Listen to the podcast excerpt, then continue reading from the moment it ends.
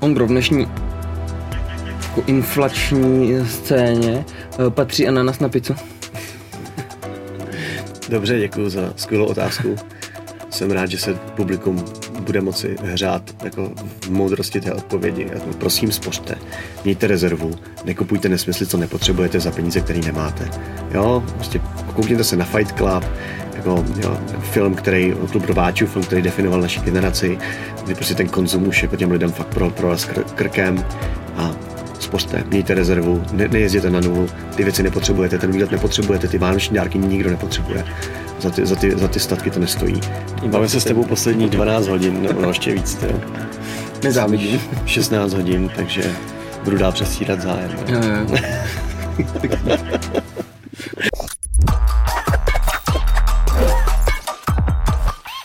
Vítám všechny lidi u sledování Investoky, ne Investočky. Včera taky se zněl Investočka. A host, dnešním hostem Investoky je Ondřej Tesárek alias Bratříček. Ondro, děkuji moc, že jsi přijal pozvání. Díky za pozvání, ahoj lidi. Uh, na, zá, na, na závěr, na úvod. Od nás dostaneš deskovou hru Vyhraj život. Víš, co to je? Něco, co přirozeně vyhraju, že jo? Vyhraj život. To je. Tak to už vyhrál. Jakož jsem rozený vítěz, tak samozřejmě. Ne, nevím, co to je. Co to je? Hele, normálně česká investiční deskovka. OK. OK. Takový člověče, nezlob se. Wow. Akciema s bitcoinem. OK. Tak to určitě s přáteli zkusíme. Děkuju. Doufám, že pak dáš zpětnou vazbu. Ty máš Apple? Hra vítězů. Co samo- máš Apple? Používáš Apple? Jako iPhone? Nebo jako No, počítač. produkty? Taky mám nějaký. Jo, super. Nejlepší to je hrát jako s bilančními kartami. Já jsem tam jako tak nakódil. Uh, tam jako normálně dostaneš povolání, třeba nějaký příjmy, nějaký výdaje, můžeš tam kupovat akcie, bitcoiny a tak. A nejlepší je, fakt, fakt, fakt. A nejlepší je hrát to s Applem, jo, protože tam mám všechno jako nako, nakóděný v Numbers, jo, ko, Numbersový koder, to je Aha. jeden z bodů mojich proč děláme živností. rozhovor, když můžeme hrát tu hru, že jo? Tak Eh. jsme se všechno dozvěděli. Protože to by asi lidi nebavilo, Myslíš? možná. Uděláš hru a řekneš, že lidi by nebavila. Dobře, zajímavá volba. Lidi by propagace nebavilo. produktu. Ne, to je strašně nudný, jako, jako v podstatě, jako. ne, ne, To děkuju je moc. zpětná vazba, každý si koupí, tak píše, ty to je, to fakt mega nuda. S přáteli rádi hrajeme do stovky, takže... Jo. Ale mělo by to být přesahem do lidského života a uh, jakože si z toho můžeš odníst nějaké věci, třeba pochopení kurzovního lístku, rizika, Okay, tak okay. jako. No. Když už si mi to daroval, tak mi řekni, kde si to může jako někdo koupit. Hele, je to vyhrej život, to je domluvený všechno. No není, ale tak jako... je, to- je to Když- vy- vyhrejživot.cz, vyhrejzivot.cz. To Vyhrej? Náš, vyhrej, vyhrej, no, jako hrát, no. Přemýšlel jsi, že bys to udělal česky. Jako vyhraj. No, vyhraj je správně a my jsme to dali jako schválně vyhrej. Je takhle, ok. Protože když už třeba to, to jako moc nenajdeš, na tu hru nenarazíš, ale když už to hledáš, tak že ti to ještě jako stížíme, víš, jakože Ok. okay. když napíše vyhraj život, nenajde to a řeknu, no, ty vole, tak to jako co? no právě. Takový dobrý marketing. Dobře. jo, my se s tím moc nemažem, takže, takže, takže vy, vyhrej, vyhrej zivot.cz, desková, česká investiční deskovka. Tak to je jako ono, no. Ale ty už si kupovat samozřejmě nemusíš, když už jednou budeš mít, tak To samozřejmě, no. Hele, aby jsme dneska co řekli teda. Pojďme k investicím. Ondro, hele, prvně tvůj kanál teda. Ty, ty vlastně tady máš YouTube kanál Bratříček, Mhm. mm-hmm. kde prostě dneska chodíš a dvě hodiny live streamuješ. Je to tak. Jak tohle vzniklo? Tohle vzniklo tak, že uh, jsem extrovert, tak uh, jsem dělal nějakou práci, byl produktový manažer a uh, jako extrovert jsem každý večer jezdil domů s tím, že jsem hrozně chtěl komentovat věci. Jako přirozená nějaká touha, no, tak jsem si založil YouTube kanál v době, kdy jsme dělali zrovna systém na vyhled- vyhledávání youtuberů v práci a uh, vsadil jsem se s vývojovým týmem, že jako udě- budu mít tisíc odběratelů dřív, než oni dodělají eh, základní produkt, jako první roadmapu. A to, to jsem vyhrál, to jsem fakt udělal. No a pak jsem dal výpověď, no a, a už jsem jenom komentoval věci a, a um, komentoval jsem politiku několik let a do toho jsem ještě zkoušel, podnikal jako koloniál bratříček, jsem si udělal vlastní obchod a tak dále. A, a pak začala válka, tak jsem začal jako živě vysílat, a snažil jsem se pomáhat lidem a tak dále. No a vykrystalizovalo to v to, že jsem přirozeně došel k mý jako touze a to je komentovat hodně finance. Já jsem vždycky chtěl dělat hodně finančního obsahu, ale úplně jsem nevěděl jak, protože finance jsou můj jako největší hobby celou moji kariéru, takhle to řeknu. Nikdy jsem to jako se tomu nevěnoval profesionálně, ale bylo to vždycky moje hrozný hobby. Mám jako ekonomické vzdělání a z toho jsem vždycky jako rád vycházel, že jako mám nějaký hobby v těch financích, a, takže jsem vždycky koukal na tiskovky centrálních bank a chápal, snažil se chápat ty vztahy v té makroekonomice a tak dále. No a, a ve finále teda až z toho je to, že už jsem vlastně nějak jako etablovaná osobnost jako v rámci digitálu českého kolem těch financí. Ale musím jako hodně opatrně, protože opravdu nejsem profesionál a, a jsem spíš jako napůl bavič, že jo, napůl jako komentátor vážný politický a, a do toho jako ještě finanční komentátor se snažím snažím se jako edukovat lidi v, v pár oblastech, kterým jako rozumím. A to je jako první jako finanční gramotnost, to je jako úplný základ, jak jako pro, pro lidi, co jsou na začátku kariéry, že jo, tak že, že se mají uklidnit, šetřit, prostě nekupovat nesmysly a tak dále. A, a, a to má přesah až do teda investování, ale, ale tam spíš komentuju to makro, než že bych jako mm. aktivně investoval. Jsem jako, jsem jako dost si myslím špatný trader a, a obecně jako Bčkový investor. Ale jako to makro si myslím, že mám poměrně dobře. To je jako velká, velká vášeň. Ty jsi dneska jako hodně medvěd, jako hodně bearish, jakože Jasně. tak jak říkám lidi investujte, tak ty říkáš teď ne, teď investujte do spořícího účtu. A... Long spořák, to je prostě můj trademark, jako no. Jo, tak ale jestli říkáš, že blbej trader, tak jestli je to dobrá strategie teďka? No ale já, ne, jako, já, ne, já nestrácím peníze moc, teda mám teď jednu co si povíme určitě. Teď jsem jako pěkně propálil na put obcích jako, jako prémium, to se mi povedlo, to si musím zatleskat. Ale, ale obecně jako jsem člověk, který nenechává v trzích peníze, proto se cítím jako nějakým způsobem kompetentní k tomu jako ty věci, ty věci komentovat. No. Samozřejmě jako že bych si dovolil spravovat cizí aktiva, tak tam ještě teda rozhodně nejsem, jako jak ty to děláš profesionálně, prostě tyhle ty věci, tak to bych si nedovolil, ale rozhodně už se cítím dostatečně kompetentní na to, abych nejenom, nejenom jako komentoval, ale ještě k tomu i jako otevřeně kritizoval a nebál se pro ten názor si jako dost dupnout. Mm-hmm. Dostal se s někým takhle jako do křížku? Samozřejmě, samozřejmě. S úplně každým. to, je, to je v pořádku, já prostě mám názor a, a, a ten jako prosazuju a argumentuju pro něj a hledám lidi, kteří s ním budou nesouhlasit. A je to super, protože se snažím jako Mým, mým cílem není, aby lidi byli medvědi a tak dále. Mým cílem je, aby, aby lidi snížili riziko nebo si uvědomili, jakému riziku se vystavují, protože v roce 2020 a 2021 do trhu vstoupilo jako drtivá většina lidí, kteří s tím nemají absolutně žádné zkušenosti, mají nulový, nulový znalosti o tom, jakým jsou vystavený riziku a našlehali do toho prachy, který si nemůžou dovolit ztratit. A, a moje aktivita se veskrze věnovala tomu, aby, aby tyhle ty lidi to nedělali. Bohužel jako z pravidla lidské pozornosti to dopadlo tak, že eh, já, já jsem medvěd, jako, jako to je, to je, říct jsem medvěd, jako upozorňuji na to dva a půl roku. Je to, nebo teď kolik to je, jo. Prosinec 2020 jsem, jsem dělal první, jsem založil jako video, fotříčku fond, kde začnu jako investovat do těch akcí, protože se prostě blíží ta inflační vlna a bude to chtít ochránit ty finance prostě. A, ale v té době na to nikdo nekoukal, jo. A pak až když ty trhy začnou jako reálně klesat, tak ty lidi začnou koukat na ty medvědí, na ten medvědí obsah, jo. Takže bohužel ta lidská pozornost prostě stejně nedovolí člověku moc pomoct a, a jako nějak preventivně ty lidi z toho vyhnat, ale minimálně z Tesly jsem prostě vyháněl lidi od celý, celý ten top, tak jsem vyháněl lidi, ať to nekupujou, jo. A to samý Bitcoin, to jsem ještě předtím vlastně od 40 vejš jsem vyháněl lidi z Bitcoinu, ať prostě nekupují něco, kde, kde evidentně už nedochází jako k nějaký, vždycky je to racionální, ale k nějaký efektivní uh, efektivnímu hledání ekvilibria, ale místo toho tam jako ten, ty emoce a ta víra zvyšují ceny do nesmyslu, do neudržitelných úrovní. Takže uh, člověk jako ví na 100%, prostě to je 100%, tohle je irrelevantní, to chování je davová psychóza, prostě v tuhle chvíli prosím, vyhněte se tomu, rizika zdaleka přesahu, přesahují přínosy. Jo? A ty lidi kupovali Bitcoin třeba za 50 tisíc, a, a, a ten risk jako na upside, jako celá ta víra byla postavená na tom, že půjde na 100 tisíc, jo, a tak jestli tomu uvěřili, tak se dostali maximálně, jo, a, a, ta, a ten downside risk je vždycky nula u toho Bitcoinu, jako vždycky, vždycky se může stát, že jako VHO společně se všema prostě dyčne ten Bitcoin úplně do nuly, tak ten RRR byl maximálně jedna, a to jako při velký víře, že to bude někdo kupovat za 100 000 dolarů, ten Bitcoin. Takže od chvíle, kdy, to, kdy, kdy ten risk reward ratio jako u těch lidí podle mě už nedává úplně smysl, tak jako fakt jako aktivně říkám, prosazuju, ať, ať lidi radši zdrhnou.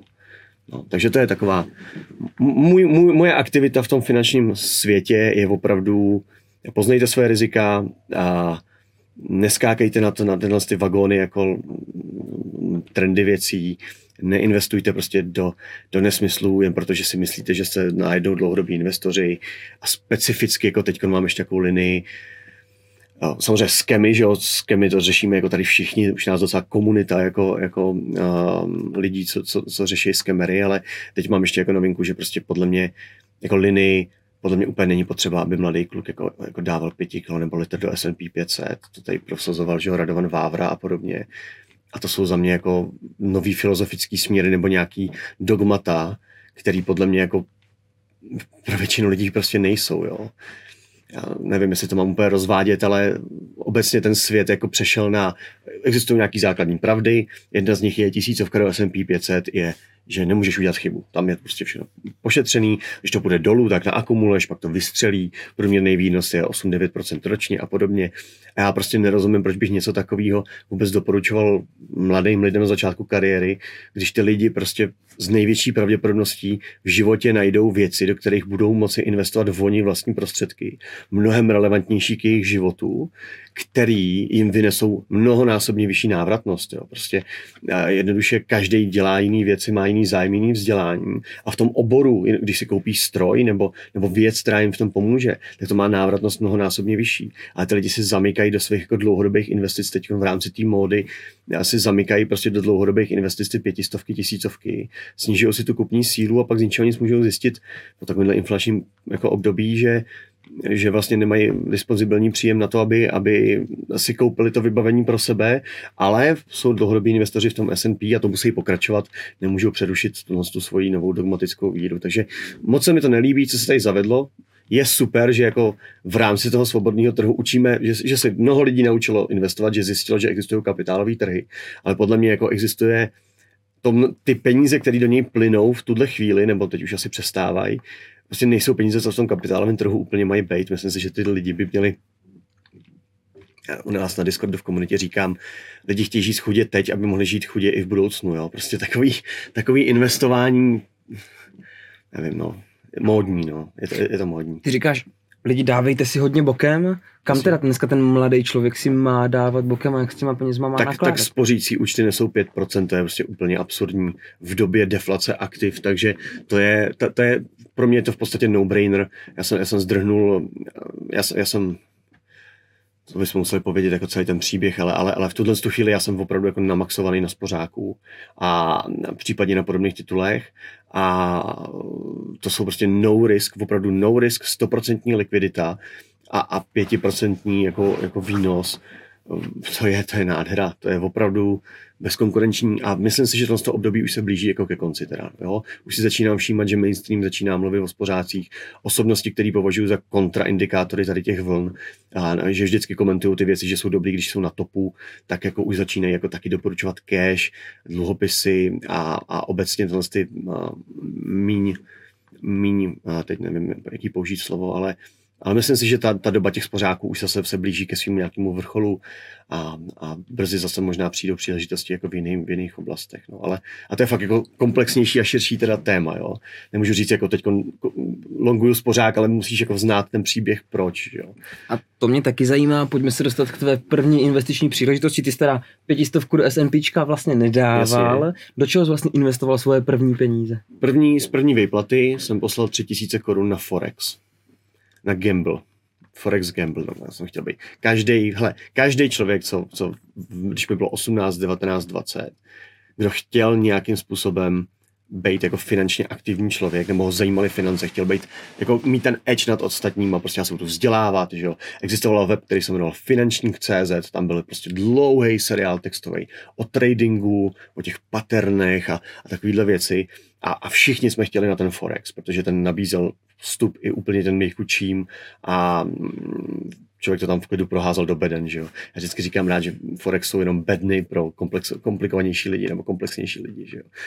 A uh, takže tam jsem začínal, první, z první výplaty jsem poslal tři tisíce a do, do Forexu, devět měsíců jsem se snažil jako tradovat.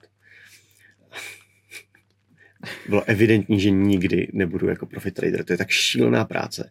Já obdivuju každý, kdo dokáže profit tradovat. To je jako nejdůležitější práce v historii lidstva, podle mě. To je, Kolik si myslíš, takových lidí v Česku je? to pár desítek určitě Jo. bych řekl. To bych, no. Pár desítek, hele, pár stovek jich bude, co třeba ještě nekrachli. A pár desítek, co to opravdu budou dělat udržitelně. Jako pár jich z toho Forexu si ještě pamatuju, z těch jako různých komunit, ale už s nima kontakt jako nemám, takže nevím, no. Ale obdivuju každýho, kdo to dokáže dělat systematicky. To je fakt jako nejdůležitější práce na světě. Musíš jako, opravdu ty můžeš dělat cokoliv, ale musíš dělat úplně velmi striktně, dodržovat pravidla, sám na sebe, být sám sobě vlastně nějakým otrokářem, aby si nedovolil prostě přehnat to s riskem a tak dále. Šílená práce. Jak, jak jsi dopadl po tři čtvrtě roku? Ale, ale dobře jsem dopadl. Udělal jsem z 3800 a, a pak najednou jsem to zdraví vygamblil na asi jako čtvrt milionu. A to už to, to se nedá považovat za, za trading, jo. Tam, tam prostě se můžou přikupovat, ty máš otevřenou pozici na Forexovém páru a ona někam vylítne a ty nemusíš tu pozici zavřít, ale už z toho zisku rovnou můžeš jako mm, kupovat další pozice, že ty můžeš exponenciálně přikupovat, dokud mě nevypnul prostě broker, no.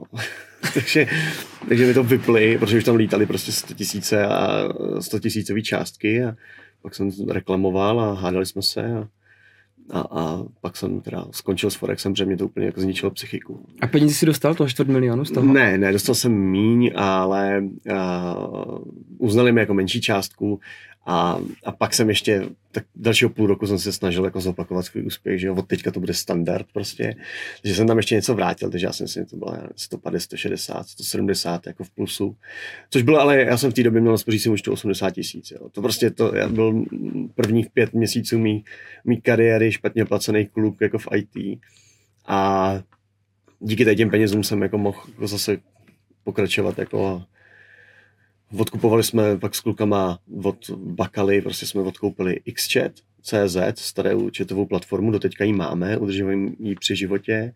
Tak to byla moje první investice, no já jsem vyjednával, kolika to bylo, 25, 24, se CEO jako ekonomie, jako zástupce firmy, prostě nově postavený, odkupní cenu, akvizici jako značky brandu XChat.cz, to bylo hrozně jako... Jako profesionální trader, Tak- který teda už si ne, tak vydělal peníze, tak si mohl... ne, jako, jako sápek, co má prostě 200, 200 tisíc na účtu a, a vzal jsem si košily a šel jsem za svým šéfem, že jo, protože já jsem pro ně dělal externě teda, ale tak jsem, tak jsem, tak jsem za ním šel a říkám, dobrý den, pane, my jsme přišli nabídnout odkupní cenu pro tuto značku, bylo tak štipný. ty vole. A oni navrhli nějakou cenu a já jsem to podhodil o 50 a shodli jsme se na prostředku a připadal jsem si jak největší profík. Vyjednavač. Všechny to muselo, všechny ty místnosti to muselo krásky bavit, jak si připadám důležitý. Prostě. Ale, ale, ale bylo to tak. A chtěl jsem říct, že ty jsi byl vlastně první, kdo porazil svoji chamtivost a dokázal z 3 tisíc udělat 250 tisíc, vzít si to s klidem prostě a, To a takže ty říkáš, že ti to vyplate ta burza a To, bylo, to nebylo vůbec s klidem, prostě to bylo, to bylo úplně absurdní. Tam opravdu z ničeho nic, jak jsem klikal, klikal, tak, tak začaly skákat jako částky úplně nesmyslný, prostě přidávali se nuly a pak to najednou vyply a já jsem začal klikat na zavřít, ono to nešlo. Jsem začal screenshotovat a ještě jsem screenshotoval prostě. wow. jak to nejde. To bylo wow. celý, tak jsem běžel k počítači a screenshotoval jsem počítač a takový ten nějaký deník jako obchodní, prostě všechno jak se snažím jako exekutor. A pak jsem to okamžitě vzal, já jsem měl napojený účty na Forex Factory, takže veřejně celý svět jako viděl, jak je na tom můj účet a najednou prostě svítilo na Forex Factory asi 18 000 procent, něco takového. Nevychází to mimochodem, počítal jsem to, já, teď, já jsem dělal z 800 asi 15 000, 15 000, 40 000 a pak ten poslední byl na ty 100 tisíce. No a teď mi začali přibíhat, přibíhat jako followeri a já jsem začal dávat na fora různý a začal jsem nějakou PR práci, aby, aby ten broker jako uh, mě nedičnul, nezahodil, aby ho to když tak bolelo víc. Takže, takže mi to pak jako poslal, ale uznali jen, jenom část. No. Ty krásné částky, co jsem tam viděl, ty půlmilionový a tak dále, tak ty vůbec nikdy jako Mně neuznal. to přijde, že fakt jako znám hodně lidí a že jako tady ty taky kamarád prostě soudí burzu, jsou pět lidí, který soudí, a ne RoboFX, a nějakou podobnou burzu, prostě soudí pět lidí jednu burzu, říká, že ty dva nejmenší už vyplatili a teď ještě další čekají. Jak to, jak to vlastně je? Proč ti burza vypne obchodování nebo neuzná ti, teď oni jsou jenom zprostředkovatel a mají jako fíčka, je vlastně úplně jedno, oni ti neposílají ty peníze jako oni fyzicky. Teď se jako Jak domýšlím, jo. Teď No, se jako no. domýšlím, ale podle mě to byl prostě market maker. Podle mě jsem prostě obchodoval proti burze. A Mhm. prostě, Jo, měli svoje peníze, tak tak, to se řekli, máte míň. tam musí být robot, který jakmile vidí exponenciální růst zisku, tak to podle mě dyčne. Hmm. To, to je jako podle mě se to, co stalo. Tam prostě se od určitého momentu prostě přestali proudit data, přestali proudit příkazy a, a já si myslím, že jsem jednoduše byl u brokera, který byl market maker, to znamená každá koruna, kterou vydělám, jako on prodělá. Jim se to, jim to dává smysl, že jo, oni, oni většina tradeů pro, pro, pro, prodělává, takže když oni budou market maker, tak, tak oni vydělají. A to se a když někdo náhodou i porazí, tak mu to vypnou a snad si neudělá screenshoty. no, no, no, no, tak to bylo, no. Já jsem teda opravdu, screenshoty mě zachránili, no. Málo koho tady toto napadne teda? Já jsem screenshotoval, měl to screenshotu každou vteřinu, prostě když jsem s... to jako... A dostal jsi to teda z nich, jak dlouho to trvalo, nebo jaká byla Velmi ta... rychle, velmi rychle, jako, že... oni to chtěli mít okamžitě, oni viděli, že je to trošku horký brambor, že, že jsem takovej, že to bude jako veřejně. Že to, to dáváš ven, jasně. Jo, jo, takže to byla, to byla rychlovka, no. Ale nedoporučuji jako Forex nikomu, je to gamble, nehledě na to, jak věříte, kolik si přečte. Já jsem přečetl všechny knížky, které jsou relevantní. Přestal jsem číst knížky od Forexu až ve chvíli, kdy všechny ty knížky se už opakovaly.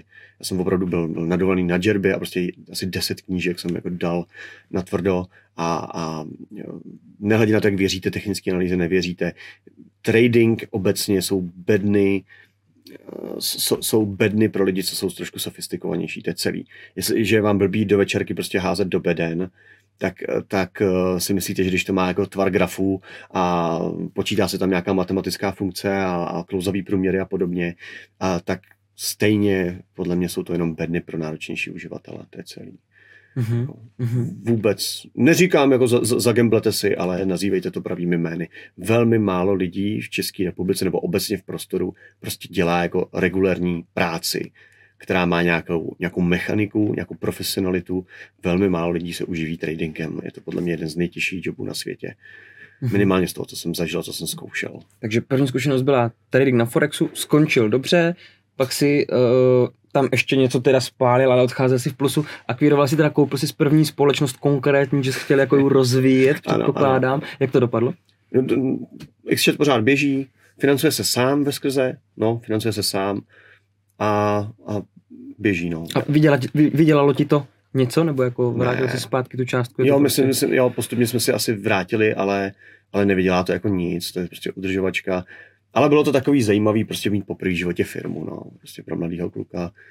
Takže, ale, ale to je opravdu jako Teď po třech letech jsem napsal spolumajitelům, jako jestli něco nového. o po čtyřech možná letech opravdu. Mm-hmm. Co jsem založil bratříčka, tak jsem vůbec jako nebyl v kontaktu s ním. Co byla tvoje další investice po tady tyhle akvizici? No bratříček, no. Takže YouTube kanál. YouTube kanál, že počítač. Za 55 tisíc jsem si koupil počítač. Jinak by si to neobhájil. Prostě. A webkameru a mikrofon.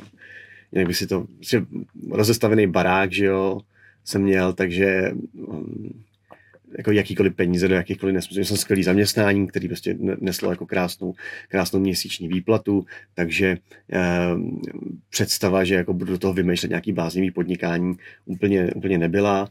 Um, každá koruna, co byla navíc, se hodila na ten barák a pak jsem teda už jako nevydržel a založil jsem ten YouTube kanál, takže jsem investoval do počítače a, a to je do teďka vlastně vracející se investice. Takže ty jsi vlastně během práce, když byl vlastně v Praze zaměstnaný jako mm, Produkták, produktový manažer. SaaS, no, software as a service. Tak ty jsi vlastně vydělával svoje dobré peníze a do toho jsi teda gamblil na Forexu, do toho pak Ze teda, startu pak jsem skončil. Pak si přišel za šéfem a řekl, tak teď si vás kupuju. to, ne. Vlastně no, no, akrát šéf to Mokrý jsem každého zaměstnance. Šéf to kupoval taky, takže. Jo, společně jste No, my jsme jako... byli jako parta a, a právě jsme, museli jsme řešit, aby, to, a, aby nám to dovolili jako odkoupit.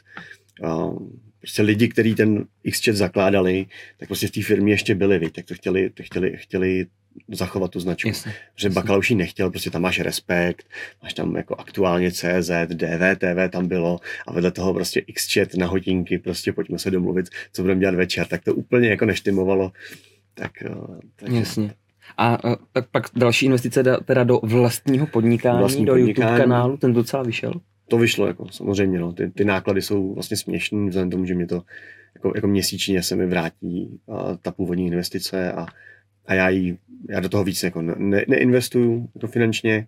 Já pořád říkám, že potřebuju, aby obsah jako násobně překonával formu, takže mám, takže mám pořád tu samou webkameru, Brio 4K nějaká, nevím, vlastně, já nerozum, já vůbec nevím, jak, jak ta technologie funguje. Natáčí to, natáčí. A mám pořád ten samý počítač, mám prostě pár monitorů a za sebou mám černou zeď a na to píšu patrony a, a to je ono. No. A po internetu vysílám. Takže ty vlastně pracuješ dneska dvě hodiny denně, dá se dopočítat, že dejme tomu z toho na začátku 55 tisíc, takže ta, ti dneska ta 50 měsíčně třeba přijde? To asi za, za prvý asi víc už a za druhý a ta, ta původní investice počítej do 100 tisíc, že jsou jako náklady, mm-hmm. jako, mm-hmm. jako přímo cashové náklady na ten YouTube kanál a čtyři roky zpátky, takže si ještě může diskontovat jako a do toho a prostě je z toho regulární podnikání doma, no. Ale prostě není to, jako, to není, jako ne, já, ne, já nepracuji dvě hodiny denně, že já prostě dvě hodiny denně mluvím, nebo hodinu uh-huh, a půl denně uh-huh. prostě nonstop mluvím monolog uh-huh, a potřebuješ, aby ten monolog měl přidanou hodnotu. Takže to je moje největší kom, jako výhoda je, že prostě si opravdu sednu ke kameře a to, co jsem za posledních 24 hodin načetl, na, viděl, a zhodnotil, slyšel, tak dokážu převést do 1,5 hodinového monologu, který je zajímavý, ty lidi neusnou a přijdou znova a ještě, ještě, ještě to motivuje k tomu uh, něco za to ze vděčnosti poslat. Takže ten koncept je jako naprosto, řekl bych, jako ortodoxně tržní.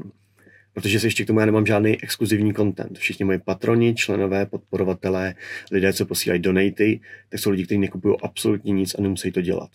Takže já vlastně, to je opravdu jak ženská utyče. Jo? Já jsem v podstatě jak ženská utyče, akorát, uh-huh. že youtuber utyče. Vlastně zapnu tu kameru a buď to jsem tak dobrý v tom monologu, eh, že vydělám, buď to, to má tu přidanou hodnotu, nebo nemá a prostě nevydělám a pak prostě nebude bratříček. Je to tvoje, tvoje příprava z toho, co vím teda nějak tak, že jdeš na zahradu dělat skleník a dáš hmm. si do uší teda přípravu, jako že si pouštíš jako zahraniční. Já, já jsem ti to, jak jsem ti to říkal, já si musím předtím uh, Musím si projít, co se ve světě stalo, rozklikat si to do záložek, ale nesmím si to přečíst. Nesmím si to přečíst. Já to potřebuju, lidi strašně baví, když to jako spolu objevujeme ten svět. Aha, takže, aha. takže já čtu ten článek poprvé, poprvé čtu ten vtip, poprvé vidím to vtipný video a mám tam autentickou reakci. Takže ono to vlastně už funguje tak, že ty lidi si ve dvě odpoledne prostě pustí bratříčka, jsou v kanclu, po obědě, znáš to, potřebuji napsat nějaký program nebo potřebuji vyřídit nějaký papíry, prostě už je klid, ranní porady jsou pryč.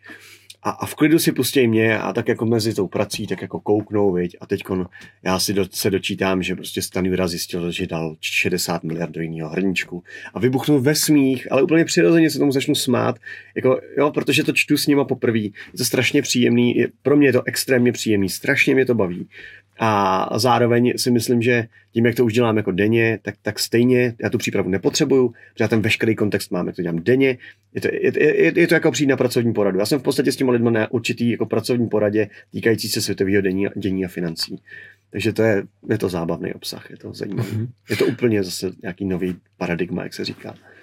Pochybuju, že ti chodí 100 tisíc měsíčně z YouTube reklamy. Dokázal bys říct prostě jenom třeba procentuálně vlastně, nebo co všechno se skládá, z čeho všeho se dnes skládá ten tvůj příjem? Můj příjem je jako diverzifikovaný mezi eh, Patreon, YouTube reklama, YouTube Premium, YouTube Donaty, Donaty třema různýma jinýma způsobama, a YouTube členství a e-shop. A všechno to něco hodí, občas něco víc, občas něco míň.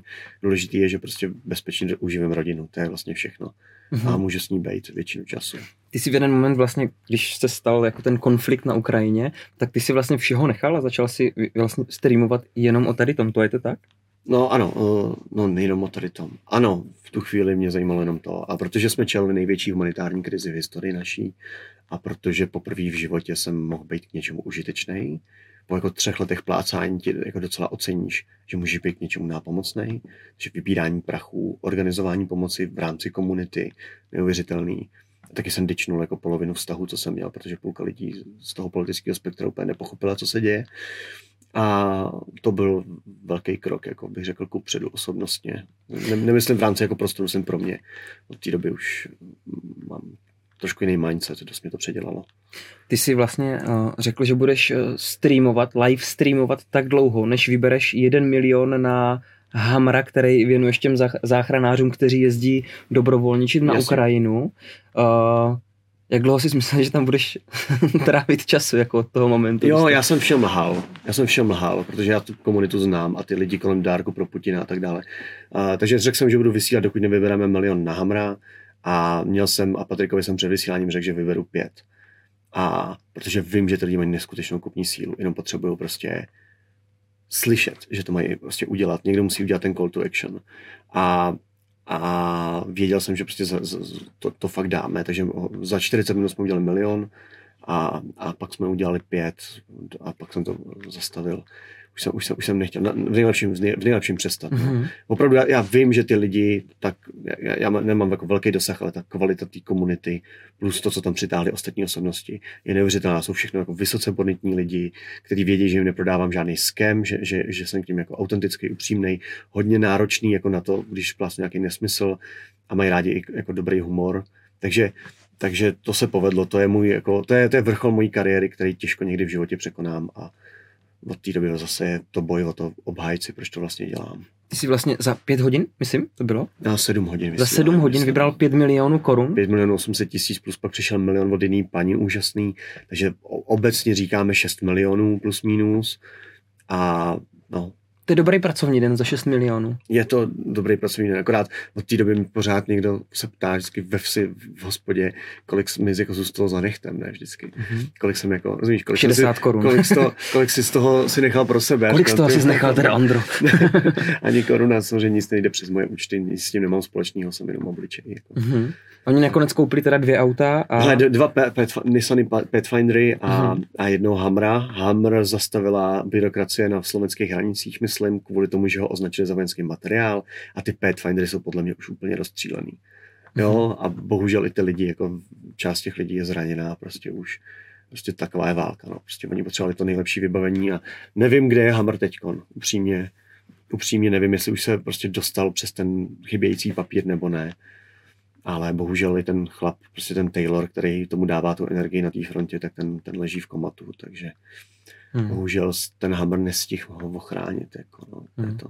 A to jako, tam nejsou, jako, z té války nejsou žádný pozitivní příhody nebo příběhy štěstí. My jsme prostě se snažili dodat co nejlepší vybavení lidem, kteří tam běhají a nějaký jsme dodali, ale bohužel, bohužel prostě ani to neuchrání ty, ty lidi před tím. To je úctyhodný to je... To, co děláš, je úctyhodný. To, co dělají oni, je úctyhodný. To, to, samozřejmě. Já jsem samozřejmě, samozřejmě ta válka je, válka je celospočenský proces, ne, netýká se opravdu jenom fronty, fronta je, je jenom jako graf graf je jenom znázornění vývoje ceny, fronta je jenom znázornění vývoje války, ale válka je celospolečenský proces. Stejně jako ta cena zobrazuje jako 10 tisíc věcí, které se v té firmě dějou. Takže jako když jsme na, u těch financí, promiň, my, my přijdeme, že jsme hodně odjeli těch Vr- Vrátíme se k ním hnedka. Mhm. Já se omlouvám divákům, jako, ale tak když... To jsou strašně zajímavý témata, podle mě je dobrý to vědět. Už v tom kontextu třeba, že dokážeš si vydělat, když to řeknu, řekneš komunito, tak pojď, pojď, pojďte mi dát jako 6 milionů za den, vůbec si pošle, že prostě někam jinam a pak si jdeš to svoje, hmm. to mi přijde jako velmi hmm. sympatické. Ale prostě idioti na, na internetu pořád říkají, jak to věď si na frontu, jestli chceš jako o válce, a to je nesmysl úplný. Válka je celospolečenský proces, začíná jako od veřejného mínění, zdrojů, ekonomiky, organizace, pomoci, humanitární pomoci, až po jako nějakou kulminaci na té frontě, kde prostě musí proti sobě stát vojáci, ale, ale i já jsem jako součástí té války, i vlastně vy skrze třeba daně, i když se jí nevěnujete nějak aktivně, tak prostě všichni jsou součástí té války. Když probíhá válka, všichni jsou součástí. Nejde mm-hmm. být mimo, nejde mm-hmm. stát mimo. To by musel být nějaký ostrůvek někde anarchokapitalistický, abyste mohli být mimo válku. Uh, když to vezmu, ty jsi teda začal už si vydělávat větší peníze a udělal si fotřičku v fond. Ah, ne, ne, fot, co, co, tak jo, tak ne, ne, ne, do tvého investování dál. Jo, jo, jo, jasně, jasně. Tak já jsem, udělal jsem YouTube, dal jsem výpověď a bral jsem hrozně vlastně z normálního manažera v Praze, jsem najednou bral dvacku prostě. A tím, že jsem spořivej, tak jsem nikdy jako neřešil měsíční příjem. Jo, to je důležité jako říct. A to je základní věc, kterou učím každýho a pokud mě posloucháte, tak prosím to někdy, tak úplně to základní věc je, prosím, prosím vás, spořte a mějte rezervu. To je jako tamhle do té kamery, tady do té kamery to řeknu. Prosím, spořte, mějte rezervu, nekupujte nesmysly, co nepotřebujete za peníze, které nemáte. Jo, prostě koukněte se na Fight Club, jako jo, film, který, klub rováčů, film, který definoval naši generaci, kdy prostě ten konzum už jako těm lidem fakt pro, prolez krkem a spořte, mějte rezervu, ne, nejezděte na nulu, ty věci nepotřebujete, ten výlet nepotřebujete, ty vánoční dárky nikdo nepotřebuje. Za ty, za, ty, za ty statky to nestojí. Dává vám to obrovskou svobodu, můžete si pak opravdu doslova dělat, co chcete. To je asi něco neskutečného. Ta rezerva, ta pár měsíční rezerva, půl, půlroční, prostě znamená, že si děláte, co chcete. Protože dokud jste zdraví, tak vždycky najdete něco, co budete, jako čím se začnete během těch pár měsíců živit. Takže to je, to je to základ. Takže já jsem měl úspory nějaký na pár měsíců, plus moje jako přítelkyně, tak ta taky normálně pracuje, takže nikdy jsme jako neměli, že bychom museli prostě akutně tu práci mít, když nás nebaví. Jsem výpověď, ten kanál vynášel opravdu 20 tisíc. A pak začal jako vynášet víc, ale zároveň jsem dělal jako takový hloupý společenský témata a politický a vyhořel jsem z toho hned. Tak jsem si založil koloniál bratříček a byl jsem ve svém krámečku, dělal jsem tam svoje kafíčko a prodával jsem šunku, král jsem šunku a začal covid. Začal covid a koloniál bratříček byl prostě bezpečný útočiště před všema, kdo nemají rádi státní nařízení během covidu a, a, a pak skončil covid. Já jsem předal krám mámě, protože nejsem dobrý krámský. Už jsem byl vyléčený. A sednul jsem si do garáže, že teda začnu být profi jako youtuber, zase zpátky, že to prostě zvládnu. A za 20 dní začala válka. A od té doby jsem vysílal. Takže jestli jsem tu válku jako si dohodnul s reptiliáma, nevím, ale všechno tak nějak jako přirozeně proudilo. No. A teď si se ptal k těm, k těm financím. No a když už jsem skončil v tom, končil v tom koloniále, a, nebo končil, no, prostě, už jsem měl ten koloniál a konečně po první životě mi zbyly i nějaký peníze nad úspory, který bych jako mohl dát do něčeho jiného. A říkám, miluju finance, vždycky jsem miloval finance, pojďme začít dělat jako finanční obsah pomaloučku, polehoučku. Jak jsem založil fotříčku fond, moje osobní investiční portfolio, kde si jako budu spořit na ten důchod s vidinou toho, že prostě ten, ta ekonomická situace kvůli covidu je na vrcholu, jsme v bublině, takže musím sehnat, musím se ochránit před tou inflací nákupem nějakých akcí, které jsou ale v bublině, takže nevím, co mám dělat, tak jsem se pokoušel kupovat nějaké akcie. Celé, celý rok 2021 jsem bohužel prostě neuchránil své peníze před inflací. S&P 500 jsem porazil až eh, na začátku roku 2022, když začal S&P padat a moje právě akcie šly jako pěkně, buď to držely, nebo šly nahoru. Já jsem na Exxon, Philip Morris, pak jsem na Verizon, Alibabu a podobně. A no, ale bohužel stejně to moje portfolio bylo, bylo prostě amatérský to portfolio a kdykoliv jeden sektor šel nahoru, druhý padal. Bylo, protichudný, to znamená, bylo fakt jako asynchronní a, a ve skutečnosti nikdy nešlo nad nulu moc, ani pod, moc pod nulu, tak se z něj exitoval v podstatě někdy v létě 22 nebo před létem, když jsem odjel na dovolenou. Protože Alibaba zrovna udělala takový pěkný vrcholek na 106, to bylo největší pozice. A od té doby jsem šťastný člověk, že nemám akcie, musím říct.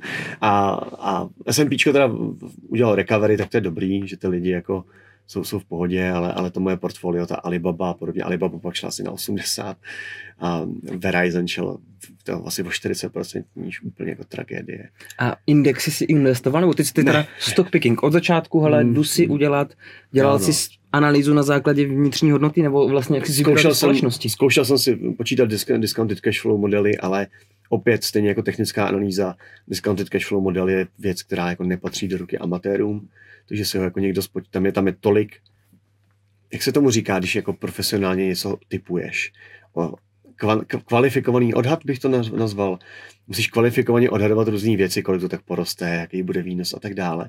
Takže DCF jsem si zkoušel na ty, na ty věci, pak jsem to nechal počítat roboty, že DCF dneska najdeš na každou společnost a Guru Focus ti spočítá fair value hodnotu té firmy podle deseti různých jako typů, typů a vzorců. A, takže to mě tak jako bavilo. Ve finále jsem prostě koukal, jak rychle mi vrátí dolar, když jim dolar dám. A, a, a pak už jsem se jenom šel po sektorech, které nebyly v kurzu. Po, pojď nám dát investiční tip. Ty máš ultimátní model na to, aby se zadarmo dostal službu, kde taháš tady tyto informace. myslíš, myslíš, jak jdeš na Simply Wall Street Řek, řekni to divákům. Mám to říct, existuje web Simply Wall Street, je to moc hezky nakodovaný web, Simply Wall Street, je to simplywall.st, myslím, nebo něco takového. Do Google napište Simply Wall Street. Perfektní tool, jako jednoduchý pro kompletní analýzu společnosti, takový pěkně, jako moderně to je udělaný a srovnaný s ostatníma společnostmi v sektoru a dá se tam registrovat jedním e-mailem pořád dokola na 14 dní free. Takže já nechci ničit brand, to je jako... Už tam máš nějakých 14, 40 e-mailů, že? Víc, který no, jako... každý 14 dní si tam dám a dáte tam ten jeden e-mail a do něj dáte různě tečky aby byl jako jinak a, a ono vás to hned pustí, jenom musíte jim splatit. Tak... Toto je investiční rada. Tak jako aby mě neobžalovali ty, ty kluci, co to kódovali, viď? ale už by to měli opravit. Jo? Takže to je, to je super. Nástroj. Takže toto je výzva k těm programátorům, ne k vám lidem, co byste ano, měli dělat. Etický hacking to. ale, ale uh, tak je to výzva k těm, ať si to spravíjou. On to teda poukazuje přesně, jak říkáš, že to etický hacking. Já se asi dostanu k financím, co myslíš. A, takže ty jsi uh, dělal stock picking a Jasně, ten ti no. teda úplně nevyšel, jsi teda dneska indexový, nebo, nebo ty jsi opustil jako porazil sektor. jsem, porazil jsem S&P. Jasně, jasně. A pak jsem exitoval jako asi 20% nad, nad S&P. Uh-huh. To jsem jako exitoval. Uh-huh. Ale jako 20% S&P bylo, že S&P bylo po minus 20% od začátku mého portfolia. A od té doby, co jsem začal jako být to a, nebo teda ukazovalo to v brokerovi, ještě jako, abych to nekecal, ale to prostě ukazoval broker, že S&P od začátku mého portfolia je prostě minus třeba 15 a jsem byl plus 5 tak jsem jako porazil S&P a šel jsem do, do hajzlu, zdrhnul jsem a říkám, nic s tím nechci nic společného. Forex trader už jsem, chaos. akciový, uh, na Forexu, indexy taky jsem, tak na Bitcoinu, na Bitcoinu jsem se 2017 taky na těch shitcoinech spálil prostě a stock picking mám za sebou, nenechal jsem tam žádný prachy, jsem úplně šťastný. A od té doby od té doby, já, já, jsem, já jsem opravdu jako makro nadšenec, mě prostě strašně baví to, to makro a sledovat ty vlny v té ekonomice. A, a přesunul jsem se tak je, je to. Než začala válka, tak jsem přesunul své peníze do české koruny. To byla jako uh, z české koruny do dolaru. To byla první věc, co jsem udělal. Dobrá, do, dobrý rozhodnutí. Protože už ten Fed fakt jako hrozil, že se prostě půjde sazbama nahoru a, a ta česká inflace ještě v té době by byla jako, nebyla úplně tak jako utržená z řetězů. Takže jsem šel jako do dolaru. A pak v tom létu jsem jako exitoval akcie nejenom, ty svoje jako Alibaby, protože byly na vrcholu a Exxon, myslím, byl taky dost vysoko. A to mi vykrátilo jiný ztráty, jo, takže jsem byl prostě taková ta zelená nula a, a zdrhám. A zároveň prostě jsem ale přesunul to portfolio a vyloženě jsem to vybral od brokera a šel jsem zpátky do českých korun. Takže mi se jako strašně vyplatil ten jako vlastně jenom také přesunout do dolarů a zpátky že jsem vlastně, vlastně největší výnos, bych řekl, co mě ochránil před nějakýma i ztrátama na těch akcích, bylo i ten, i, i, i ten kurzový rozdíl. Ono to fakt ten dolar jako udělal hrozně moc. Z 22 na 25, že tam bylo? Až no, no vidíš, moment, no. no. Já jsem to popravdě ani neviděl na grafu, jenom prostě vím, že to mělo hroznou hodnotu v korunách, najednou jak jsem to přesunul do korun, odešel jsem i od broukra na spořící účet, a, a tak různě po Prostě forexový trader, tam se projevil tvůj skill.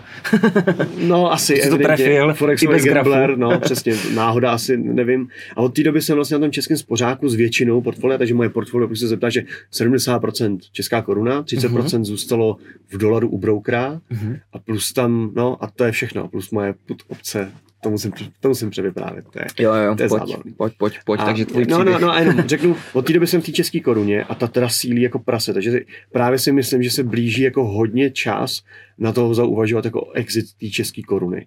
Že zase jako v klidu to přelejt ne do něčeho stock pickingu, ale možná, možná jenom do toho dolaru nebo do toho eura, ještě, ještě nevím. Ještě. A jenom chci říct, že už podle mě se blíží ten vrchol té české koruny teda těžce. No tak Česká národní banka verbálně intervenuje pro posílení. No ona ne, jak jsem to pochopil, mám, mám za sebou Je dlouhou... verbálně, že jenom o tom mluví, ne? Že to posiluje verbálně? Ne, tady je jiný problém. Nám, mám za sebou dlouhou diskuzi jako s několika předníma českýma ekonomama na Twitteru, teda samozřejmě, proč posiluje takhle koruna. Jo? Protože moje největší vysvětlení je, že prostě ty firmy si berou eurový úvěry a kupují koruny. A co prej ale není takhle simplistický. Prej to takhle vysvětlit úplně nejde, protože ty banky by teoreticky si musely nejdřív koupit ty eura, takže by to bylo jako hra s nulovým součtem. Což tak, nevím, prostě tu mechaniku bohužel nejsem schopný rozpoznat a nikdo mi na ní nedal uspokojivou odpověď. Včetně hlavních ekonomů jako českých bank na tom Twitteru nedokázali odpovědět, jestli to tak je nebo ne. No, když si vezmeš eurový úvěr. Založ, eurový úvěr, úvěr v eurech, tak nemusíš koruny dávat žádný, přijdeš do banky, co tiskne eura, vezmeš si úvěr, takže vzniknou eura, takže dlouhodobě vznikne jako monetární zásoba na eurech No. a ty eura, když pak chceš utratit do českých korun, tak ty si za eura kupuješ české koruny a to posílá českou korunu. No, no, takže ta Mhm. mechanika funguje, Mhm, takže je to v mhm, je to tak, je to tak. Tak dobrý, dobrý. No, tak. Takže Oni, je to jeden... ne, ne, část lidí argumentovala, že ta banka si jako musí koupit ty eura, normálně na Forexovém trhu. A úplně nevím, jestli to je pravda nebo ne. Že třeba tuzemská banka je nevytiskne u ECB, ale musí si je koupit na Forexovém trhu. A ty je pak zase, jo, takže to je hra s nulovým součtem. No nic, pardon. Jo, Jo, jo, neschodli se na tom nejlepší jako jména český, to Jasně. taky nedokázali. Takže to je moje vysvětlení. Mhm, mhm. Máme, máme tady rostoucí tlak, nebo už možná maximální tlak českých firm, který prostě podnikají v, v CZK, ale berou si úvěry v eurech. Ten, ten kurz jde jako takhle dolů, eur CZ, CZK. Šíleně silná koruna. Takže riziko, když si teď vezmeš úvěr v eur, už to riziko je jako fakt velký, protože jestli se ten kurz vrátí někam zpátky, tak on ti vymaže veškerý ten úrokový rozdíl. Takže já si myslím, že jako opravdu cítím jako čas vzít ty CZK a něco s nima udělat, aby to nebylo CZK. Co to má být, nevím, jestli to mají být akcie Apple, nebo Tesly, nebo dluhopisy, nebo pokladniční směnky, nebo spořák v eurech. Já zatím jsem to úplně nevymyslel, jenom chci říct, že tahle ta vlna, nebo tady ta fáze už se blíží jako ke konci, protože těch firm už si asi úplně vzít víc ty eurový úvěry nemůže. A, a chci zdůraznit, že teď si ty firmy nabrali opravdu mrtě eurových eh, dluhů. Už nominálně je to polovina dluhů, ze 45% dluhů v českých firm je v eur. A to znamená, že příštích pět let, jako řekněme, že průměrná splatnost bude pět let, tři až pět let, příštích pět let máš jako trvalej tlak proti koruně, Mhm. kdy budou inkasovat v CZK, prodávat CZK a kupovat eura, aby splatili každý měsíc tu splátku toho dluhu. Takže to je podle mě dlouhodobý bearish nebo střednědobý bearish scénář pro, pro CZK. Naštěstí ta centrální banka má mrtě jako uh, různých rezerv, takže si může vybrat na jaký úrovni tu CZK prostě bude držet. A, a ta centrální banka by teoreticky prostě měla strávit příští několik let udržováním silné koruny, intervencema proti tady těm splátkujícím firmám. Tak jsem si to jako vyhodnotil z toho, co jsem pochopil za mechaniky. A Udržování silný koruny. Michal Jo, chce silnou že budou, korunu. že budou na, Michal chce silnou korunu, furt pardon. prodávat devizové rezervy, chápu. Mhm. Chce silnou korunu kvůli tomu, aby, aby krotil importovanou inflaci. Mhm. Jo? Mhm. Protože podle nich neexistuje platově inflační spirála uh, v České republice. I, I beg to differ, jako jo, myslím si, mám na to jako jiný názor, ale uh, oni chtějí silnou korunu, aby krotili importovanou inflaci z, jako zvenku. A budíš, to, to, to jim vyšlo jako všechna čest, vyšlo jim to ale asi jiným způsobem, než by chtěli. A teď budou asi čelit dlouhýmu tlaku proti koruně. Neříkám, že hned. Já nevím, jak dlouho se ty firmy ještě můžou nabírat ty úvěry. A pak prostě mají ty rezervy, kterými budou udržovat silnou korunu i přes ty, i přes ty medvědí tlaky na korunu. Tak. Ono pro posilování koruny může hrát i to, že Česká národní banka bude snižovat sazby, protože když snižují sazby, může to mít jako v podstatě, nebo mělo by to mít ten vliv, že bude posilovat naopak, promiň, promiň. Já to na Forexu jo, úplně jo, nesnáším. jo, jo, jo, promiň. Ale, hele, jsem v tom devět let prostě... Ži... Je to přesně naopak, než jsem řekl, jo? Já, já, ty, já ty měnový páry nesnáším, jak se mi motá, co půjde nahoru, co půjde dolů. Je to, je to Jo, hrozně jo, mechanicky jo. jako neintuitivní. Úvěry v korunách budou levnější, lidi si budou víc půjčovat, vznikne víc peněz do oběživa, což vlastně hraje proti kurzu koruny, Jo. takže to je to, co ty se vsázíš, říkáš, že dobrý, teďka držíme spořák. Uh, co hlavního sleduješ? Pivot uh, České národní banky? Co je ten tvůj moment toho, kdy ty začneš utíkat? Sled, sleduju všechny centrální, nebo teda sleduju FED, ECB a Českou národní banku a jako co sleduju, a ne, ne, ne, ne, ne, musíme být dřív, musíme být jako, jako, jako musím být rychlejší. Jo, teď jsem, mám úplně jako boží zase hit a před měsícem a půl jsem jako deklaroval, když jsem viděl posledního Jeroma Paula, jsem deklaroval, že skončil boj proti inflaci. Jako, že je konec. Promarněný čas, a Amici ho nepromarnili, a ne tolik, ale Češi stoprocentně. A sazby už jako, v tuhle chvíli už je inflace naprosto nahodila. Česká národní banka ji nemá pod kontrolou a nic neovlivňuje na inflaci. Jestli, jestli bude deflace nebo inflace, je zcela mimo kontrolu České národní banky. Promarnila čas, kdy prostě mohla opravdu řídit tu ekonomiku tou sazbou. Ta ekonomika si jede úplně jako, no to, to, to je a teď přišel Rusnok po měsíci a půl. Jsem to jako deklaroval a co to je duplost linii a řekl to, to samý. Česká národní banka promeškala půl rok, při kterém se dalo něco dělat a už je pozdě. To je, to je úžasný, když tam prostě z garáže řekneš tady ten jako makroekonomický závěr na základě toho, co vidíš a zjistíš, že to je, jako, že, že to je vlastně jako pro nějakou skupinu ekonomických, ekonomických expertů je to relevantní názor, který dá, jako je, dává smysl. Prostě ty sazby bylo potřeba opravdu krátce nakotlit a šokově i za cenu recesní ekonomiky a zrůstající nezaměstnanosti zastavit trvale inflační tlaky předtím, než se zažerou a, a, a následně už teď, už v podstatě být v, té oblasti jako deflační, deflačních hrozeb, při kterých při kterých snižujeme sazby a hádáme se, o kolik snížit sazby a tak dále. A hádáme se, kdo může za recesi a tak dále. To jsou příjemné starosti, protože to je další stage toho, toho makroekonomického vývoje. Bohužel my jsme pořád jako v momentu naprosto směšným, kdy v momentě, kdy už lidi jako já, nebo, nebo třeba tady teda Rusnok, nebo bych řekl jako spousta lidí na, v tom finančním mainstreamu, vidějí, že boj proti inflaci je za námi a rostou tady nový rizika. Teď jsme viděli v bankovním sektoru obrovský, obrovský rizika v těch nerealizovaných ztrátách dluhopisů a podobně. A tak uh, Aleš Michl začíná vyhrožovat, že klidně ty sazby začne zvyšovat, když bude muset. V době, kdy my už jako jsme všichni mu hodili ten ručník do ringu, už nemusíš Aleši, už nemusíš.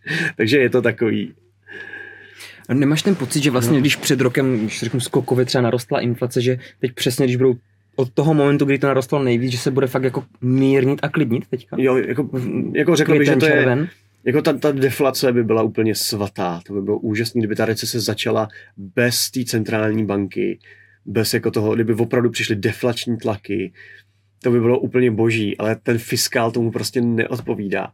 Ale já si to přeju úplně stejně, jako si to přeju úplně všichni ostatní. Aby při 7%, jako co máme diskontní 7%, nebo repo, repo je 7%, a aby začala infla, aby, aby z ničeho začala recese, rostla nezaměstnanost, aby a, a aby prostě přišly deflační tlaky a my mohli snižovat sazby. Já tu hypotéku taky budu refinancovat za pár let. Jako všichni, jako přeju si to. A prostě tohle to, takhle to doprčic nefunguje. Opravdu, to je, Kež by se to stalo, já na to čekám, já jsem si na to koupil put obce, já jsem si na to vsadil trošičku, že, že to teda opravdu se stane, nic takového se neděje. Kdykoliv hrozí jakýkoliv recesní posun, jakákoliv firma by měla krachovat, nějaká skupina by měla si snížit kupní sílu, tak prostě máš fiskál s neomezenýma možnostmi, protože si půjčují za málo, který prostě přijde a těm lidem ty prachy natiskne. Vlastně ta, uvědomte si, že ta recese prostě není povolená.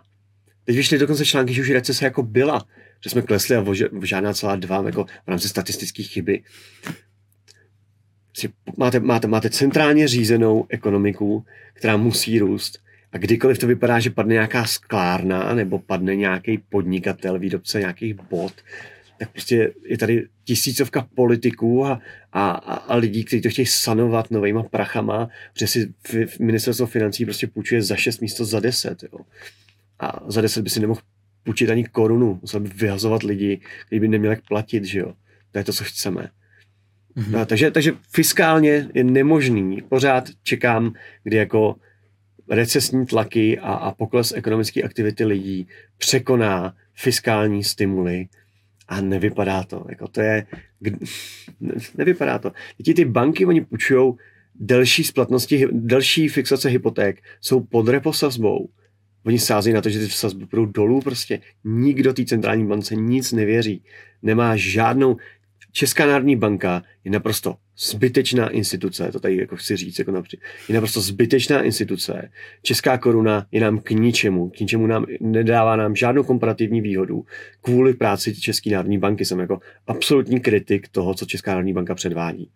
Jo, takže to je můj jako závěr z toho, co jsem viděl za klauniádu posledního tři čtvrtě roku.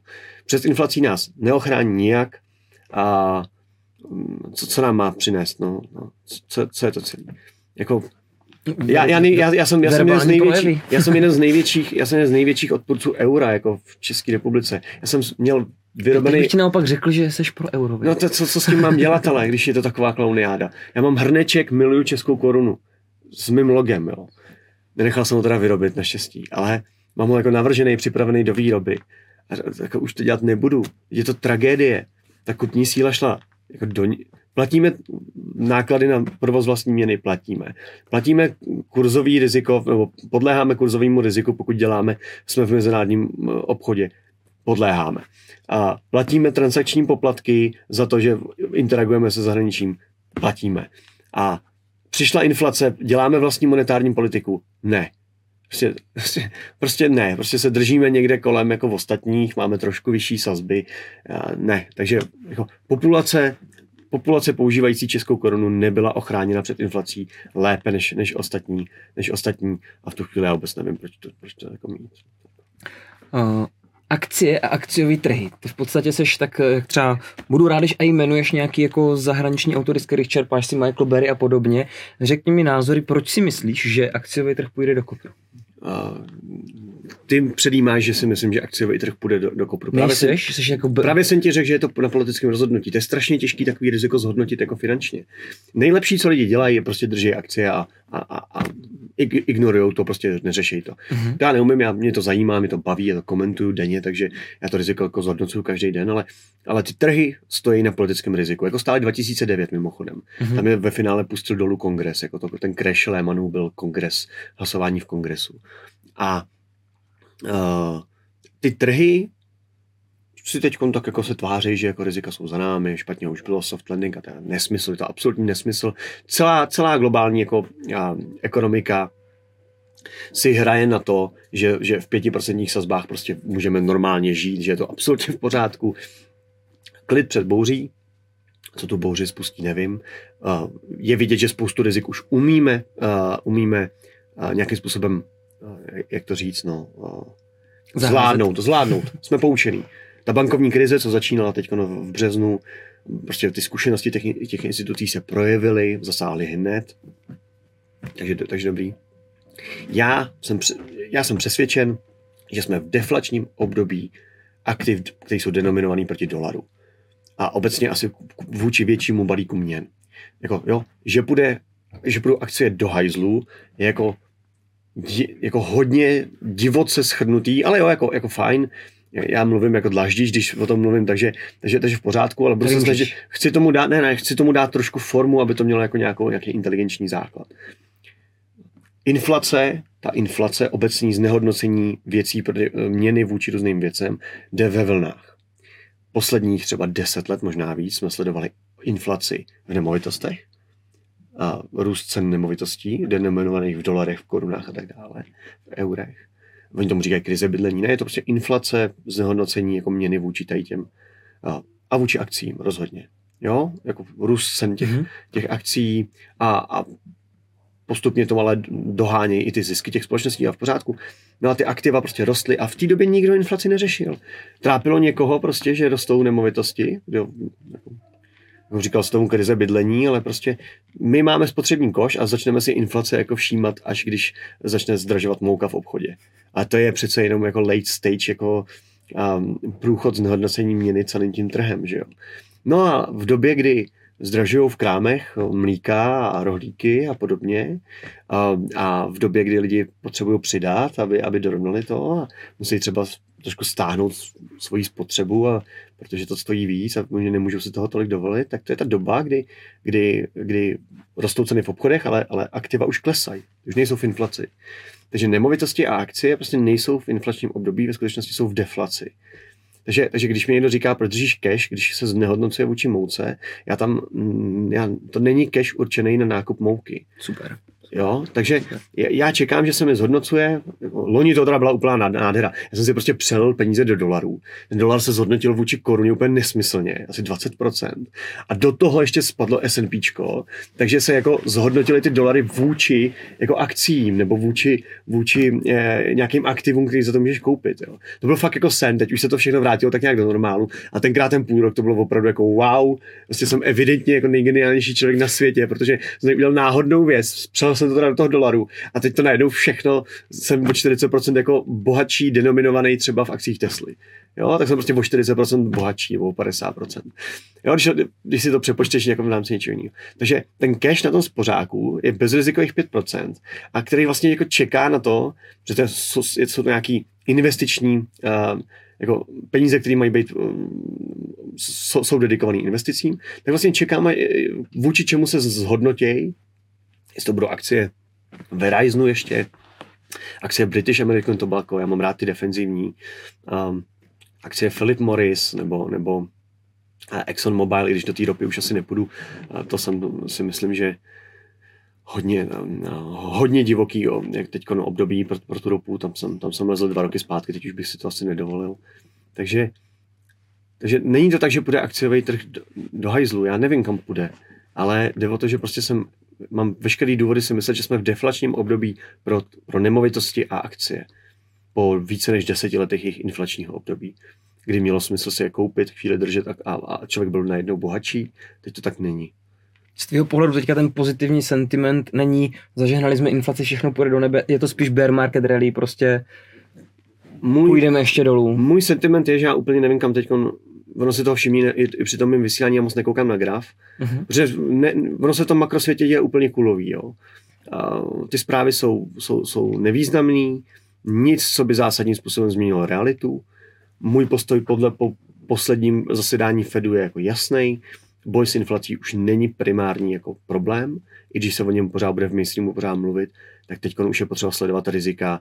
Především za mě, za mě já zhodnocuju uh, uh, automotive industry a housing industry jako, jako, jako velmi sektory, který je potřeba sledovat, jak přežijou ty vyšší sazby. A nemáme důkazy nějaký extra padající poptávky, i když jako nebejt fiskálu, tak bychom podle mě byli ve standardní recesi, ale, ale, ale, ale nemáme žádný takový earnings season je venku, earnings vypadají jako regulérně, žádná katastrofa, bankovní sektor je safe and sound, jako, jo, Fed zasáhl správně, je naprostý klid, trhy asi teď nějak rostou, typu S&P je kolem 4000 zase, nebo že zase na 4000, teď nevím, Jo, nevím, přesně, nevím, jo. přesně číslo. Plus minus 4 tisíce. Ale jsme pozitivní. Jsme pozitivní, jsme pozitivní. A úplně, jestli bych to nazval, nazval jako bear market rally nebo ne, vzhledem tomu, že můj pohled je, že to prostě ta cesta vede dál dolů, tak to je asi bear market rally, jasně. Jo. A chci zdůraznit, že prostě často se pletu, jo. Jako, jo. To je fakt jako hobby. Já tomu riziku, já to neobchoduju. A těch mých pár obchodů je jako, jako funny, úplně skutečně a, a, a spíš chci na to rizika upozornit a jestli ty to SMP držíte, tak ho držte dál, to jako fakt jako neprodávejte, jo, jako třeba překoupíte levnějc a prostě nedělejte zbytečný pohyby na tom trhu, a nevyplatí se to, já to tradovat neumím, kdo z vás to tradovat umí, jste borci, ale, ale obecně to nedoporučuju. Je to fakt jako mentálně šílená práce. Ty jsi teďka vyvázaný ze všech akcí. Michael Berry taky ne? On vyvázal všechny akcie a koupil jenom akcie angli- amerických věznic, ne? Nebylo jeho to, tohle portfolio hledu ven? Jo, nějak tak, ale on, on měl dobrý začátek 2022 to, taky. Mm-hmm. A já jsem zjistil pár dní potom, co jsem exitoval, že exitoval taky akcie. Tak se zveřejňovaly ty ty. A on na začátku 22 shortnul Apple, to bylo pěkný. A potom eh, vysypal všechno, koupil to Geo Group, nebo co to bylo ale on, on už je v, tady v tom, ale on je vždycky dva roky napřed. Jo. to je prostě opatrně, opatrně s tím hodnocením, samozřejmě sociální média z nás všech lidí, z medvědů speciálně, když, něko, když někdo bručí, jako jsem já, nebo třeba ten Berry, prostě jsme klauni, jako fakt, fakt klauníme, prostě čekáme pořád, kdy jako se naplní to naše to. Existuje takový, takový rčení, a medvědi z nich chytře, ale bíci vydělávají peníze. Za mě je to jako velká pravda, jako z velké části mm-hmm. prostě. Takže já když si to pokouším tradovat, když si koupím ty putopce, tak jsem mimochodem trefil perfektně short Tesla. A Pojď nám povědět tady ty dva příběhy. Úplně geniální, jo. Hele, prostě jsem fakt v létě hodně medvěděl prostě o tom, jo. A ono se to tak krásně odrazilo v tom červenci a udělalo to takovou tu bear market rally, tu agresivní bear market rally. A já říkám, hele lidi, já tady, já tady pořád plácám o tom, jako, jak, ta, jak špatná ta makroekonomická situace je. Já prostě, mně je to trapný, že v tom nemám žádný peníze, tak já si prostě koupím poprvé v životě, si prostě shortnu trh, koupil jsem si put opce, hodně out of the money, s tím, že nemám vůbec v plánu, že na ta cena dojde.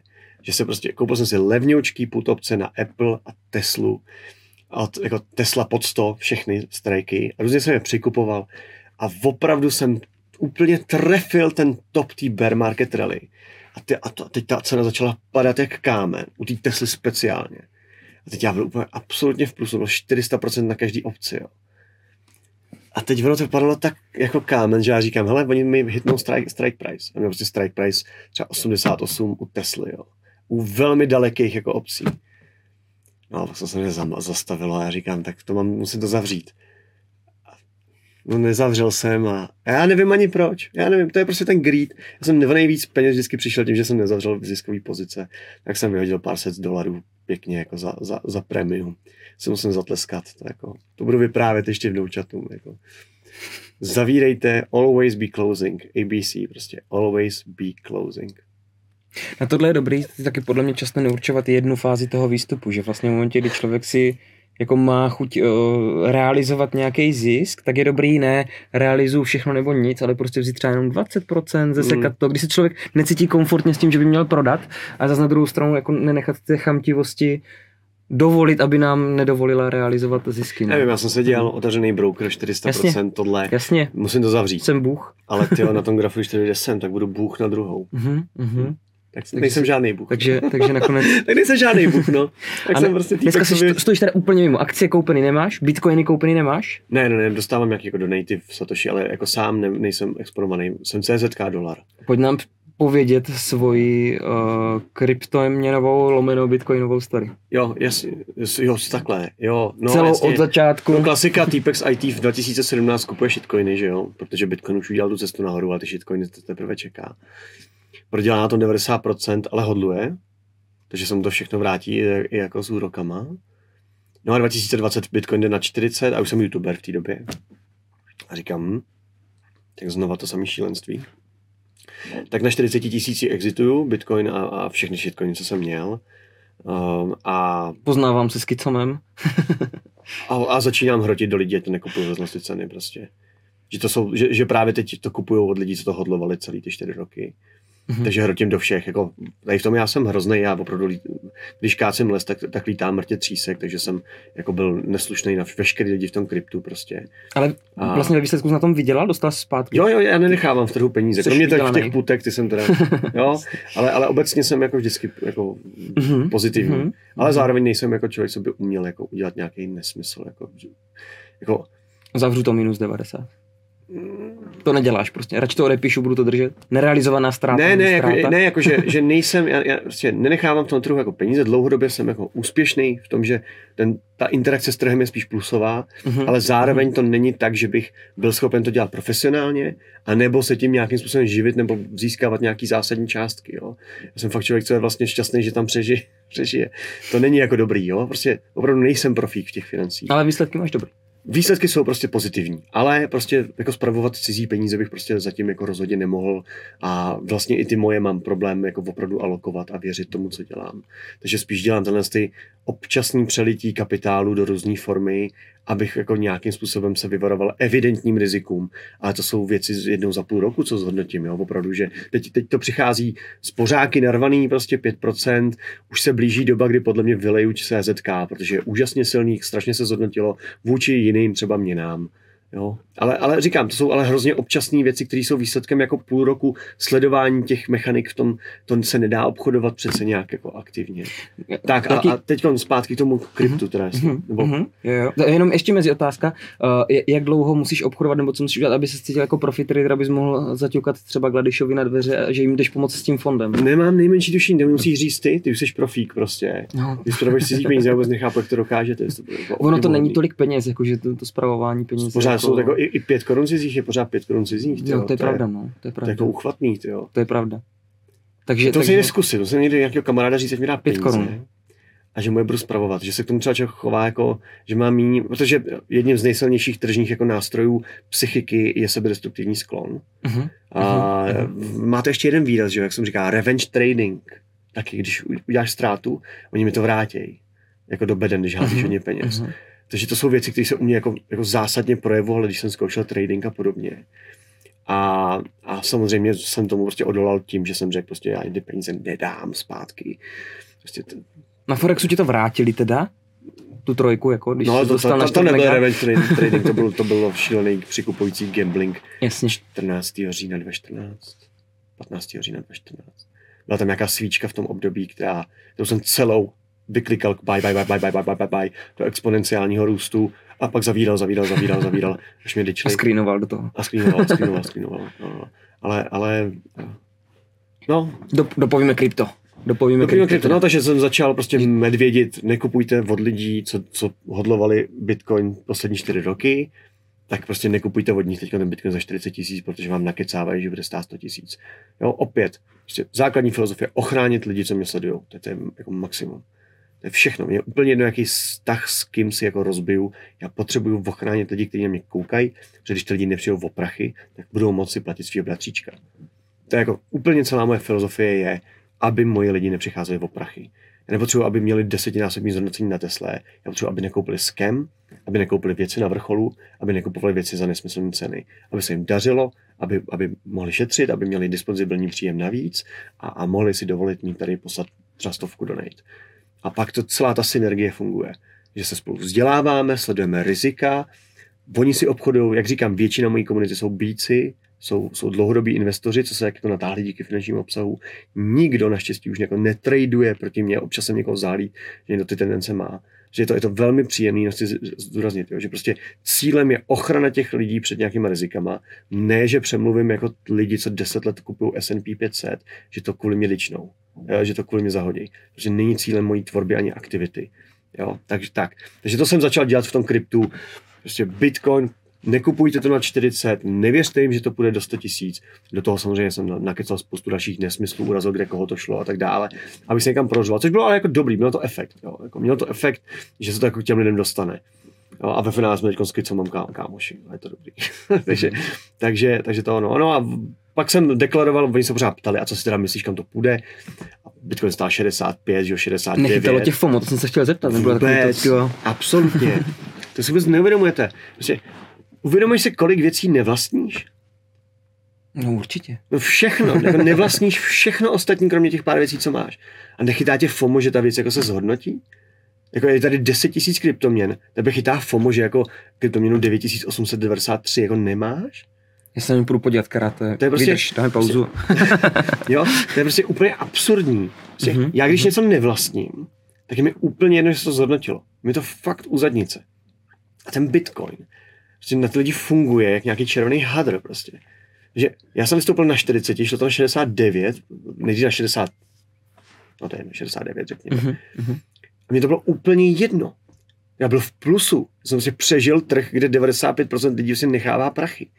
Mě si bedna dala. A oni pořád, aha, aha, kdy zase nakoupíš? Nikdy. Já to přece nebudu kupovat. Ale jestli ten Bitcoin půjde na 200 tisíc, tak jako vám uznám, že jsem teda přišel jako o masivní množství peněz. A zatleskám vám. A prostě jsem pořád v plusu. jsem pořád v plusu. A já to nekoupím ani za 100 pade. To absolutně nezajímá. Já si počkám a říkám, hele, začnu kupovat po 20. Jo, a bude to trvat tak rok a půl až dva, jsem říkal. To je tak, jako bych typnul. Jo. Pak ono to hned šlo na těch 30 v létě toho roku 21. Já jsem říkal, to je hodně jako rychlý. A oni tomu vykoupili to na 30, šlo to znova na nový all time high a pak to teprve padlo vlastně 2022 a a to už jsem ani jako neříkal, jako já jsem to říkal něco takového prostě. To, tak jsem začal nakupovat po těch 20, no. A Takže začal jsi akumulovat pod 20? Jo, jo, jo, pak jsem to vysypal, jak to šlo nahoru. Já tomu nevěřím, ničemu nevěřím. Takže skupoval pod 20 a prodával Hmm. s kolem 25 Jakmile to třeba? přelezlo 20, ne, níž, Jak to níž. Já to 20? nakreslení v Hmm. grafech při vysílání, tam mám taky dvě věže na 21, něco takového. Myslíš, že půjdeme dolů? Jo, víš, že vlastně si nejsem úplně jistý. Nemám v tom jako úplně něco silný přesvědčení, ale rizika, které tady byly před rokem a, a před dvěma, tak uh, takhle, já, já ti popíšu úplně nejzákladnější makrokoncept, co mám. Mhm, mhm. Já budu kupovat akcie, až bude na titulcích zpráv nezaměstnanost. To je celý. Nic jiného vlastně nepotřebujete dneska slyšet. Lidi se mě pořád ptají, kdy to jako přijde, jak to jako poznám, že budu čekat do nekonečna a tak dále. Ne. Já jsem před dvěma lety řekl, že budu kupovat Bitcoin po 20 a fakt jsem kupoval, ale uznávám jsem weekends, jako vysypal jsem to, jakmile to šlo na nějaký, nějakou částku, protože tomu nevěřím pořád. Já prostě budu vstupovat do riskových aktiv v době, kdy bude opravdu naší trablí rostoucí nezaměstnanost. A to se prostě nestalo. A to prostě se ještě nestalo a já, já nechci být netrpělivý. To je tak jednoduchá podmínka. Jo? A, a, a na, na to čekám. Já na to čekám. Ten cyklus se musí stát. To prostě nejde překoupit fiskálem. Nemůžeme se předotovat přes, přes, přes recesi do přirozeného růstu. Můžeme ji odložit a trošku si ji přitvrdit. Jo? Nejdřív jsme si odkládali recesi nulovými sazbama, pak si teď, teď máme teda vysoké sazby, tak si to odkládáme fiskálem tak prostě za dva, tři roky hold, hold budu prostě na spořících účtech nějakou dobu. Mě to jako nemrzí, já žiju krásný život. A lidi kolem mě taky. Nikoho jako nebolí, že nemá S&P 500 nakoupený. A, a až bude opravdu se lidi bát o práci, firmy bát o zakázky, nemusí to být tvrdá recese, nemusí to být deprese, nemusí to být konec kapitalismu, ale musíte být v tom cyklu, v této fázi, protože to je ta doba, kdy kdy lidi nemají risk apetit a prodávají akcie a rizikové aktiva za velmi příjemné ceny. To je ta doba.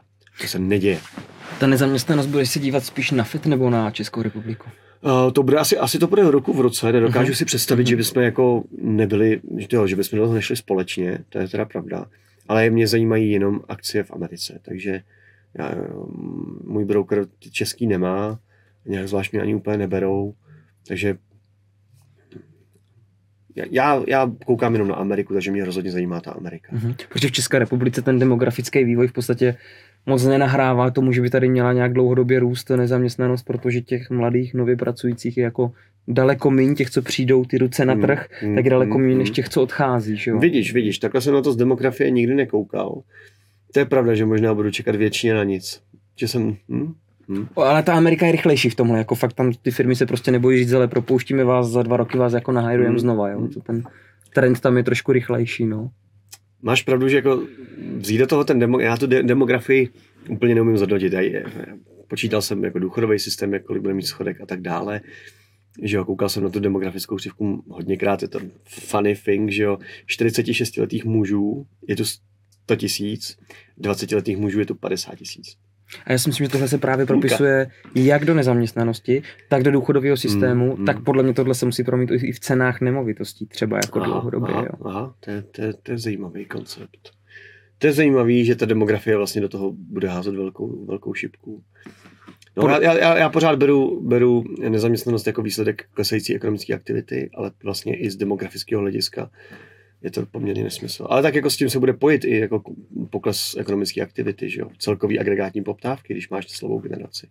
Proto se právě řeší to, že potřebujeme ty lidi sem přitáhnout do toho no. Česka, protože potřebujeme ty pracující ruce, který, který samozřejmě jako můžeme si hlasovat jiný procento zvyšovací jako sociální dávky, aby jsme uživili ty, kteří je vlastně pobírají, že jo, ale hmm, jako, hmm. jak se říká, z hovna sněhuláka neuděláš, jo, prostě. no jako kež by se tady víc Ukrajinců rozhodlo zůstat, no, to bychom hmm. jako potřebovali, to by byla, hmm. to je fakt jako dár, no. Hmm. Stejně jich je málo, stejně jich přišlo málo, ten pracovní trh to spolknul jako nic a potřebujeme mnohem víc. Hmm. Mm-hmm. No, moc se mi líbila ta myšlenka, právě co si ty říkal, jako, že lidi stejně tady budeme potřebovat tu pracující sílu. Není lepší, když přijdou ti z Ukrajiny, kde uh, jsou velmi podobně smýšlející lidi, podobné nátury, podobné náboženské zvyky a podobné věci, než pak, aby nám to ty agentury tahaly někde z, z zemí, které mají no. jako v tomhle jsou hodně odlišný, no. tak to se mi třeba hodně líbilo. No, no jako, jako, když to uděláte špatně, tak prostě Praha může jako během pár let prostě dopadnout jako Paříž a její předměstí a to je fakt jako tragédie. Jsem tam byl jednou v noci teda a to opravdu není místo k životu, jo. Eh, z našeho standardu pro francouze už je to standard kolem každého města, ale prostě buď to, buď to vám sem budou agentury tahat prostě Senegalce, který jejich děti a děti jejich dětí budou ještě pořád pravděpodobně mluvit jiným jazykem a vlastně bude hrozně těžký, aby se jako přizpůsobili a, a zapojili do té společnosti. Ukrajině sem přijde a za dva měsíce umí líp česky než premiér, jako bejvalej. jako, rozumíš, jako mně přijde Ukrajinec, co v životě nemluvil česky, uh-huh, uh-huh. I, i, i Moldavec, že máme i Moldavce a tak. A prostě za půl roku ty kluci prostě plácají stejně jako půlka vesnice. A ten premiér prostě vedle nich Babiš prostě nedává tu češtinu do teďka. To je úžasný a jejich děti už jsou plnohodnotně jako český, si nerozezná, že má jako ukrajinský předky, rozumíš, nebo že, že je to mhm. ukrajinská rodina, to je strašně rychlý. To znamená, vznikají nulový etnický jako náklady, minimální etnický a společenský náklady Eh, tomu, že přichází nová pracovní síla.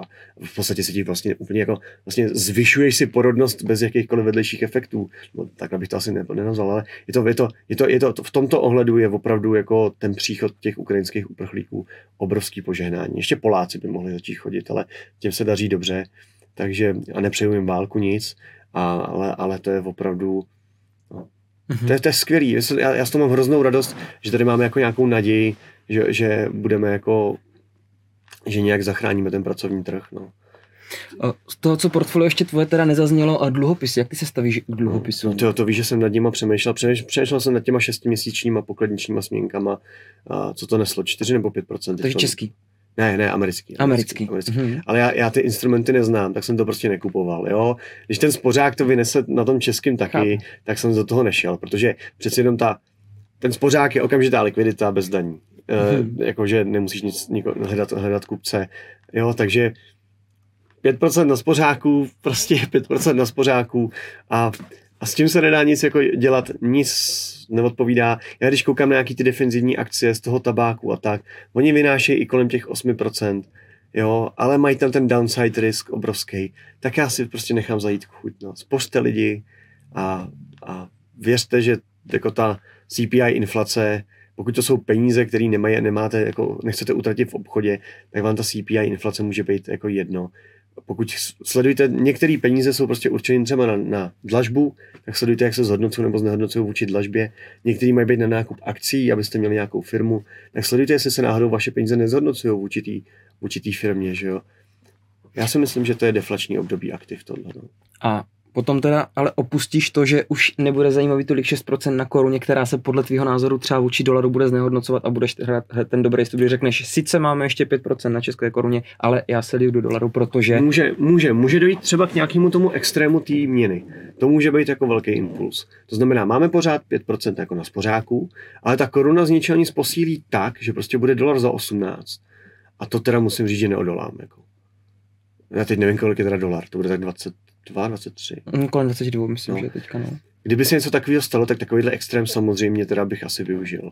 To už neobhájí, jo, a, a v tom dolaru bych buď to tam seděl v dolaru, nebo bych si koupil jaký ty pokladniční směnky, nevím. A to je právě ta další otázka, když už pak sedíš Ale... v dolaru, tak pak je dobrý taky s ním něco dělat, no. To je, to je pravda. No, jako, no. Teď jako sílící koruna nám samozřejmě masivně zlevňuje i americké akcie. Uh-huh. To je mhm. dobrý říct. Uh-huh. Jo. Uh-huh. Prostě, prostě, jestli koruna udělá 20% vůči dolaru, tak prostě sleva 20% na americký akciový trh je fakt hodně. Uh-huh. To je jako uh-huh. něco jiného. Takže, uh-huh. takže jo, berte, berte v potaz ten kurz a ty úspory No, a, a v případě, že dojde k nějakému extrému české koruny, což pořád to vypadá opravdu, že ta koruna jde opravdu jako silně směrem, využít toho, mm-hmm. užít si levnou dovolenou, koupit si levný baráčky v zahraničí. Co nemovitosti, jak se na ně díváš, jak no, je hraješ, jo, hraješ a nehraješ? No tak mám, mám svůj baráček, mám svůj hypotéku, refinancuji 26, tak to už snad do té doby, a už si myslím, že to bude za námi. Spousta lidí má 25 refixace, 25, 26 už, to, už teď, že jo, už teď začínají refixace eh, covidových hypoték v květnu teď, tři roky zpátky. Před třema rokama začal covid. A to znamená, lidi, co brali ty hypotéky během prvního lockdownu za ty nulové sazby, oni v té době ještě nebyly nulový, ona byla nulová repo, ale podle mě ty banky ještě nedávaly jako velmi nízký, pod 2% nedávaly. Ale i tak se nabírali rekordní hypotéky. Teď se začínají refinancovat. Takže lidi ze dne na den přicházejí o desítky tisíc kupní síly, které vracejí bance, jak jim volají ty banky. A, a nemovitosti podle mě čeká jako agresivní pád kterýmu se dá zabránit pouze politicky, samozřejmě, zase z politického rozhodnutí. Socialismus můžeme zavést kdykoliv, takže, takže vždycky se to může stát, takže tohle to riziko nelze zhodnotit objektivně. Vždycky se může stát, že někdo řekne, zastropovali jsme hypotéky, Uh-huh. Budete platit maximálně 6% úrok, všechno na to platí stát, zažili jsme to u energií a ceny nemovitostí.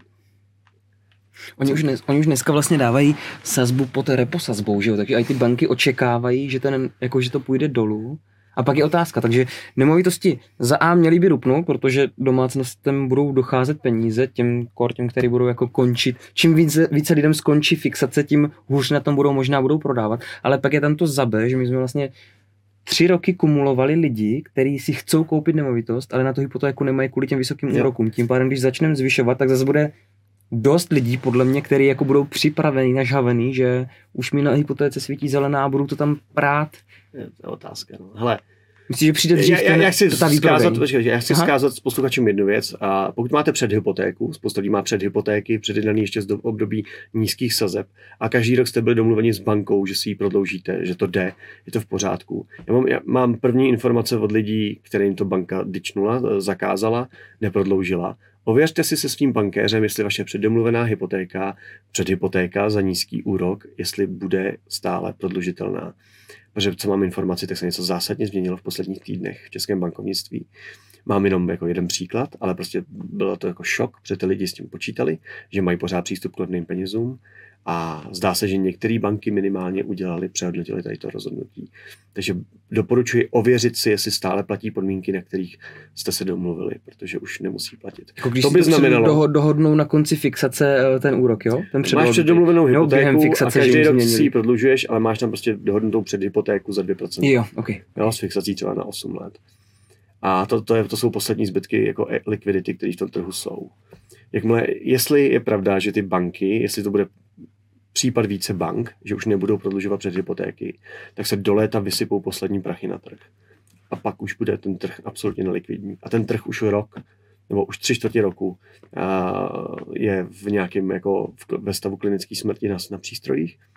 Po, po pádu před hypoték a s důvěrou ve Michla, že nesníží okamžitě sazby. A to znamená, že od od tohohle z toho léta prostě už musí nastávat naprostá katastrofa. Já absolutně nevím, kdo by to měl jako kupovat. To prostě nevím. A asi, si, asi, asi tomu dost nerozumím, vždycky mi to vysvětlují ty nemovitostní jako experti, že tomu asi dost nerozumím, ale mě to vždycky říká každý u všeho, takže já jsem jako zvyklý. Já, já, já prostě tu poptávku nevidím. Já vidím fiskál, že dokáže opravdu udržet poptávku po počítačích, telefonech, v obchodech, tím, že prostě jakmile něco vypadá, prostě to fiskálem jako ustimuluje. Fiskál neustimuluje nemovitosti. To prostě nejde. To no. jsou úplně jiný peníze, jsou všechno nový peníze a to by museli stropovat hypotéky. No právě lidi říkají, že kdyby jako ty nemovitosti moc šly dolů, tak ta Česká národní banka začne snižovat uh, ty sazby, na druhou stranu to není budík, na který se Česká národní banka kouká. Že? Na to Oni pozor, si něco úplně jiného. Na to pozor, deflace nemovitostí nemá nic společného s deflací jako spotřebního koše. CPI. Mm-hmm. Jo, uh, možná, možná nájmy, jestli by se tam časem propsali, ale snižování nájmu. To je jako hodně dlouhý proces, aby se něco takového nastartovalo. Uh, bacha na to, nemyslete si, že kvůli pádu vaší, vašeho bytečku uh, někdo sníží sazby. Sníží se sazby, až bude pozastavená ekonomika v rámci nízké agregátní poptávky, která bude potřebovat stimulus. To znamená, až lidi nebudou kupovat Coca-Colu. Jo, to je, to je ten signál pro tu centrální banku, že musí, uh, že musí stimulovat ekonomiku nízkýma sazbama. Tam jako nejsme. V případě, že by ještě koruna vlastně posílila, tak by to vlastně snižovalo inflační tlaky. Na druhou stranu, v případě, že by nastal ten scénář, který ty říká, že by koruna pak oslabovala, tak eh, vlastně by to mělo pro inflační tlaky. Jo, ale, ale tam ta centrální banka se opravdu, samozřejmě, samozřejmě uh-huh. jestli začne slábnout koruna, tak to bude pro inflační tlak, ale tam ta centrální banka má opravdu jako masivní devizové rezervy, který může, eh, který může intervenovat pro nějakou sílu koruny po relativně střednědlo, střednědlo, střednědlo, střednědobé období. A, no a to, tady myslím, že jako rizika velký nejsou. Já si myslím, že to největší riziko je teď extrémní posílení koruny, že to jako může jít do nesmyslu. Mm-hmm. To jako, mm-hmm. že, že prostě si všichni vemou, budou brát ty úvěry, že se otevřou. Oni naštěstí ty úvěry nedávají domácnostem, jo, to je důležité říct. České banky nedávají eurový úvěry domácnostem, protože jsou poučený z toho, co se dělo v Polsku a Maďarsku. No si mrtě obyčejných lidí nabralo úvěry v eurech pak se vysypal kurz a ty lidi prostě dlužili o 20-30% víc. To se prostě nedá. Jo, a, a tu splátku museli převádět jako úplně jiným poměrem, takže mnohem víc vlastně českých korun na to, abyste zaplatili tu samou splátku v eurech. Takže naštěstí tady to se tady neděje. Jsem rád, že jsme se zase v něčem poučili. A další riziko jako nevzniklo. Budeš ty nemovitosti hledat, budeš kupovat? Věříš nemovitostním fondům nebo jakou formou bys hrál nemovitosti? Nesáhnul bych na to klackem.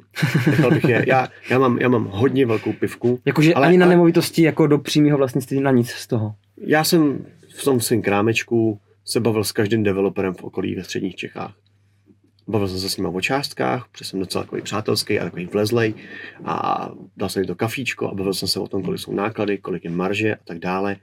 A prostě vím, za kolik se jaký barák prodal a v malém, řeknu, jako v malém okolí pár desítek bungalovů, ale to byla prostě šílenost. To, co se jako dělo s těma barákama, Hele, šlo to do extrému. Prostě z 500 za, za, za metr čtvereční na tisíc, už jsme se smáli, říkám, tak to je hustý. Viď? Pak se najednou začaly objevovat za 3,5 tisíce za metr čtvereční. My říkáme, dobrý, tak to je vtip, že to nadhazuje na nějakého hejla, aby pak zlevnil na 2000 a bude to. Před týdnem a půl jsem zjistil, že se prodali takhle čtyři pozemky v okolí. Za těch tři a půl. A já prostě tomu nemůžu uvěřit. A já, já jen to jako, jen to přeju ten zisk, jo. Jenom nebulte, že ty nemovitosti vykrešujou. Všichni v tom trhu, všichni ty účastníci toho trhu si to zaslouží za naprosto absurdně špatnou alokaci kapitálu a hledání a, a kompletní selhání při hledání ceny. No to je, je to výsledek samozřejmě těch nulových sazeb a, a toho ranu na poslední, na poslední levný úvěry, než se zvednou sazby, to je jako jasný, ale je to naprosto přirozeně tohle musí krešnout. To je jako nemožný. To se, to, jako, to se musí vrátit. Jsme říkali tak nějak s klukama, jsme seděli a prostě 500, 700 tisíc za metr, 2,5 tisíce, 3,5 tisíce za metr. Tak říkáme, tak aspoň těch tisíc to musí znova potkat. To bylo strašně rychlé. To, to protlo tisíc za metr a, hned to šlo na 3,5 tisíce za metr během roku a půl. To je šílenství. To prostě. Takže, takže za mě nemám absolutně žádný pochyby, že nemovitosti čeká naprostý sesypání se tady toho domečku z karet. Ta cenotvorba tam je absurdní, podle mě tam bylo brutální FOMO, kdy každý bral cokoliv, co ještě nezdražilo o 100%. Jo. A tržní cena mého domu po pěti letech je absurdní, je směšná a, a neberu ji ani vážně. Jo, za to, za kolik se okolo mě prodávají barák. Je to, je to, vyloženě to považuji za blbý vtip a myslím si, že účastníci trhu, kteří tohle považují za normál, takže je čeká jako těžká lekce životní normál to není. Stejně jako Bitcoin za 50 tisíc prostě nebyl normál, bylo to, něco, bylo to něco excesivního. To neznamená, že je to top, znamená to jenom, že to není dlouhodobě udržitelná cenová hladina. A podle mě jsou nemovitosti ve stejném stavu. Ondro, v dnešní jako inflační scéně eh, patří ananas na pizzu? Dobře, děkuji za skvělou otázku jsem rád, že se publikum bude moci hřát jako v moudrosti té odpovědi. Já to prostě neodpovím, jako pojď se bavit o něčem zajímavém. Počkej, to je politický, ty z toho utek. Prostě, prostě na to neodpovím. Na Počkej, takže, takže na Havaj ne, ne, na Havaj pizzu prostě. Patří tam nebo? Co? Dáš si? Manželka má ráda Havaj. Takže... takže ty ne, ty jsi jako odpůrce. Já si sundám ten ananas. No. Jo, a nebojíš se, že ztratíš ty diváky, když to řekneš? Možná půlku, že? Jako podle mě ztratíš diváky teďka za tu otázku. Jo, jo, jo. jo. Já, to je v pohodě to je hrozný meme, ale to, na to se ptají politiků, že jo. Fakt, no jasně, fakt. pane Bartoši, patří na nás na pizzu. On jako řekl, že patří a o, ten je cool, on říká, že patří. Sorry, já už jsem nemocný z té politiky. Ne, dobrý, jasně. Já mám jasně. rád finance, já jsem se protože jsem apolitický. Žádného politika na to ještě neptal, takže jsem si myslel, že to je teda... já mám rád finance, protože jsou apolitický. A... Tak finance, ne, z jakých, tak, tak, tak dáme neumím, teda... Neumím na to Řekněme, že jsme nějaký investiční podcast, tak dáme nějaký investiční téma teda. Okay. Uh, Máš nějaký zahraniční nebo český zdroje, z kterých ty čerpáš, jo. ke komu nějak zhlížíš, jo, nebo jo. Ne, ne, od koho chodíš opisovat? Jasně, jasně, tak je, já, já mám rád jako Buryho kvůli tomu, že já, kromě toho, že teda klauní na Twitteru, a, tak eh, jak jsem říkal, ty medvědi obecně jako komunikačně jsou často klauni, znám to, sám jeden takový malý jsem, ale a hluboce respektuju člověka, co dokázal jako shortnout jako několik takových krizí, ale pak jako to časování další krize je prostě fakt jako strašně těžký. To je, to je stochastický jev jako z mnoha důvodů. Spočítat to nejde, to nenamodeluješ, kdy to jako krešne a kdy, kdy se ti to sesype, to, to, že můžeš platit akorát premium. Ale Uh, já mám naposlouchaný v podstatě všechno, co napsal Buffett nebo lidi o Buffettovi a Peter Lynch. To jsou takový ty dvě jako ikony. A já bych chtěl říct jako k tomu Buffettovi, že prostě postupně jako ztrácím to jsou, jako Warren Buffett je prostě absolutní hvězda na účetnictví. A, a, a spousta lidí chce jako následovat tu cestu. A ten člověk, že jo, a teď abych si ne, ne, nepletl Buffetta s uh, Grahamem teda, ale pokud vím, tak prostě vzala rezervy pojišťovny a prostě díky ním jako měl hromadu likvidity, za kterou koupil další společnosti a tak. A to je člověk, který má jako obrovský talenty, který pak lidi se snaží jako jako zopakovat tím, že si prostě kupují společnosti a drží je, jo, protože, jo, ale Warren Buffett tady tím způsobem jako neviděl ty největší prachy, nebo po těch 60 letech začal bohatnout fakt jako exponenciálně, ale on prostě byl fakt jako machr na účetnictví a dokázal jako zázraky s těma firmama, dokázal je jako postavit na nohy. A já si myslím, že je to trošku slepá modla. Já jsem četl i Grahama, inteligentního jako investora, prokousával jsem se tím a prostě to je z velké části jako hádka o 60-40 portfoliu, dluhopisy, akcie a taky jsem z toho úplně moc nepobral. Já bych chtěl všem doporučit Petra Lynche One Up the Wall Street, jo, um, tak se jmenuje ta knížka, je na YouTube normálně audiokniha přímo od Petra Lynche, namluvená pro ty z vás, kdo umíte anglicky a to je skvělý, to je prostě skvělý, protože je to přesně pro pepíky, jako jsem já. A v mnoha ohledech mě tam, jako mě bude, tam označuje mě s mojí metodou a s mým přístupem k financím za idiota. To je v pořádku. Ale prostě je to srozumitelný, dává to smysl, vysvětluje, proč se nevěnuje makru, proč kupuje zajímavé firmy, které jim rozumí a a Peter Lynch je jeden z nej, největších legend Wall Street, co dokázal, já myslím, že měl jako průměrný zhodnocení 20% ročně po nějakou dobu. Ta jeho, teď si nespomenu na jméno, to nebyla Fidelity, že jo, to bylo, nespomenu si na jméno jo, jeho, jeho, jeho fondu. A přibliž nám tu strategii třeba, co teda říká? Kupujte si akcie firm, kterým rozumíte. On vždycky vysvětluje, že Tady ten procesor má 400 MHz, 3,7 GB ramky a tak dále a že nemá nejmenší tušení, co to znamená, ale že rozumí koláčku, že má rád jako koblihy Dunkin Donuts a tak si koupil Dunkin Donuts, protože tam chtěl chodit s dětma a, a tohle je to investování, který podle mě dává smysl, ale z jiných důvodů, než který než kvantifikovat. Já to zkusím vysvětlit. Drtivá většina investování a práce s penězma je, je, je psychologie jako většina té práce. Je úplně jedno, jestli si vyberete správný instrument, který půjde nahoru. Je to úplně irrelevantní, pokud nemáte v hlavě jako srovnaný, proč to děláte. Takže jestli vás někdo nažene do S&P 500, jestli vás někdo nažene do VVCE, toho světového indexu MSCI, jestli vás někdo nažene do ETF nebo do Bitcoinu, je irrelevantní a je irrelevantní, kam ta věc půjde. Důležité je, jestli jste to udělali vy kvůli svým důvodům a znáte je nebo neudělali. To rozhodne o úspěchu investice mnohem víc. Já jsem prostě čtyři roky vlastně hodloval krypto, který byl fakt daleko 80%. A bylo mi to úplně u zadnice, protože jsem si k tomu, si ty shitcoiny sám vybral, jako jo, jsem si k ním udělal diligence, všechno to byl nesmysl. A nakonec jsem na tom neprodělal jako nominálně. Ono asi, kdybych to nějak jako náklady obětovné příležitosti ty peníze asi měly. Ale ve finále to bylo ne kvůli tomu, že bych správně vybral instrumenty, ale kvůli tomu, že jsem si je prostě vybral sám, odpracoval jsem si to, vím, proč je vlastním a, a, a a díky tomu jsem jako neměl nějakou akutní potřebu z toho jít, že jsem byl zrazen někým, jo. Ta psychika je vlastně všechno, co rozhodne o tom, jak to, jak to dopadne. Jo. Ta pravděpodobnost, že trefíte nějakou firmu, která půjde prostě 15 let dolů nebo do strany, je jako docela nízká. Jo. Takže když si najdete firmu, u které víte, co dělá, její produkty třeba používáte denně, to je super věc. Jako. Jo, to, je, to je opravdu, že vy zjistíte a vy zjistíte, kdy to lidi kolem vás přestanou používat to je, jako, to je největší výhoda, co máte. To je fakt jako úžasný. A já jako třeba zrovna nadšenec do nikotinu, tak prostě já opravdu jako těžce rozumím jako nikotinovému průmyslu úplně jako do, do detailu. Znám jako kdo jak, to, kdo jak je nadšený z jakého produktu, kolik za to dává a i na sobě sleduju jako ty, ty změny té poptávky a, a toho chování. A to je ta největší výhoda. Instalatér prostě rozumí výrobci těch plastových trubek a tak dále. Ví, jakou značku používá, ví, jaký nářadí používá a tak dále. A, a když si obhájí, že tady tu firmu by rád, jako když už jim ty peníze platí celý život a když to zakaz zdražujou a on to musí používat, jo, tady tyhle ty trubky prostě nemají žádnou konkurenci, to je jediná, jinou nepoužívám, tak prostě on ví, proč si koupí tu akci, aby z toho měl na důchod taky nějaký cash.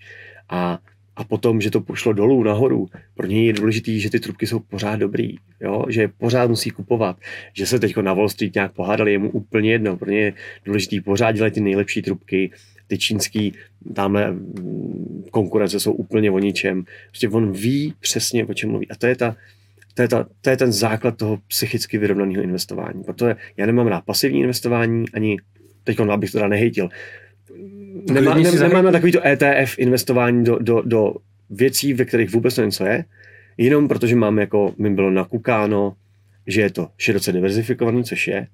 Oni ještě pak lidi jako kombinují ETF, což je úplně, jako, to je to úplně šílený, jo. Prostě to, to, to, je, to, je, to je tak široce rozložený riziko, že prostě vy absolutně nemáte tušení, proč ty věci jdou nahoru nebo dolů. Vůbec. A pak posloucháte jako lidi, jako jsem já, kteří se vám to snaží jako vysvětlit. A to, to přece v životě vůbec nemusíte dělat. Prostě pracujete, máte nějaký příjem, část si odložíte jako hmm. spoření a když víte, že spoříte už víc, než jako potřebujete, už máte nějakou rezervu a nepotřebujete žádný výdaj do svého života, tak začnete investovat do věcí, které rozumíte to, ten stock, pitch, stock, stock picking. A jestli porazíte jako index nebo neporazíte index, jestli to jako historicky je optimalizovaný nebo, ne, nebo není, je úplně irrelevantní.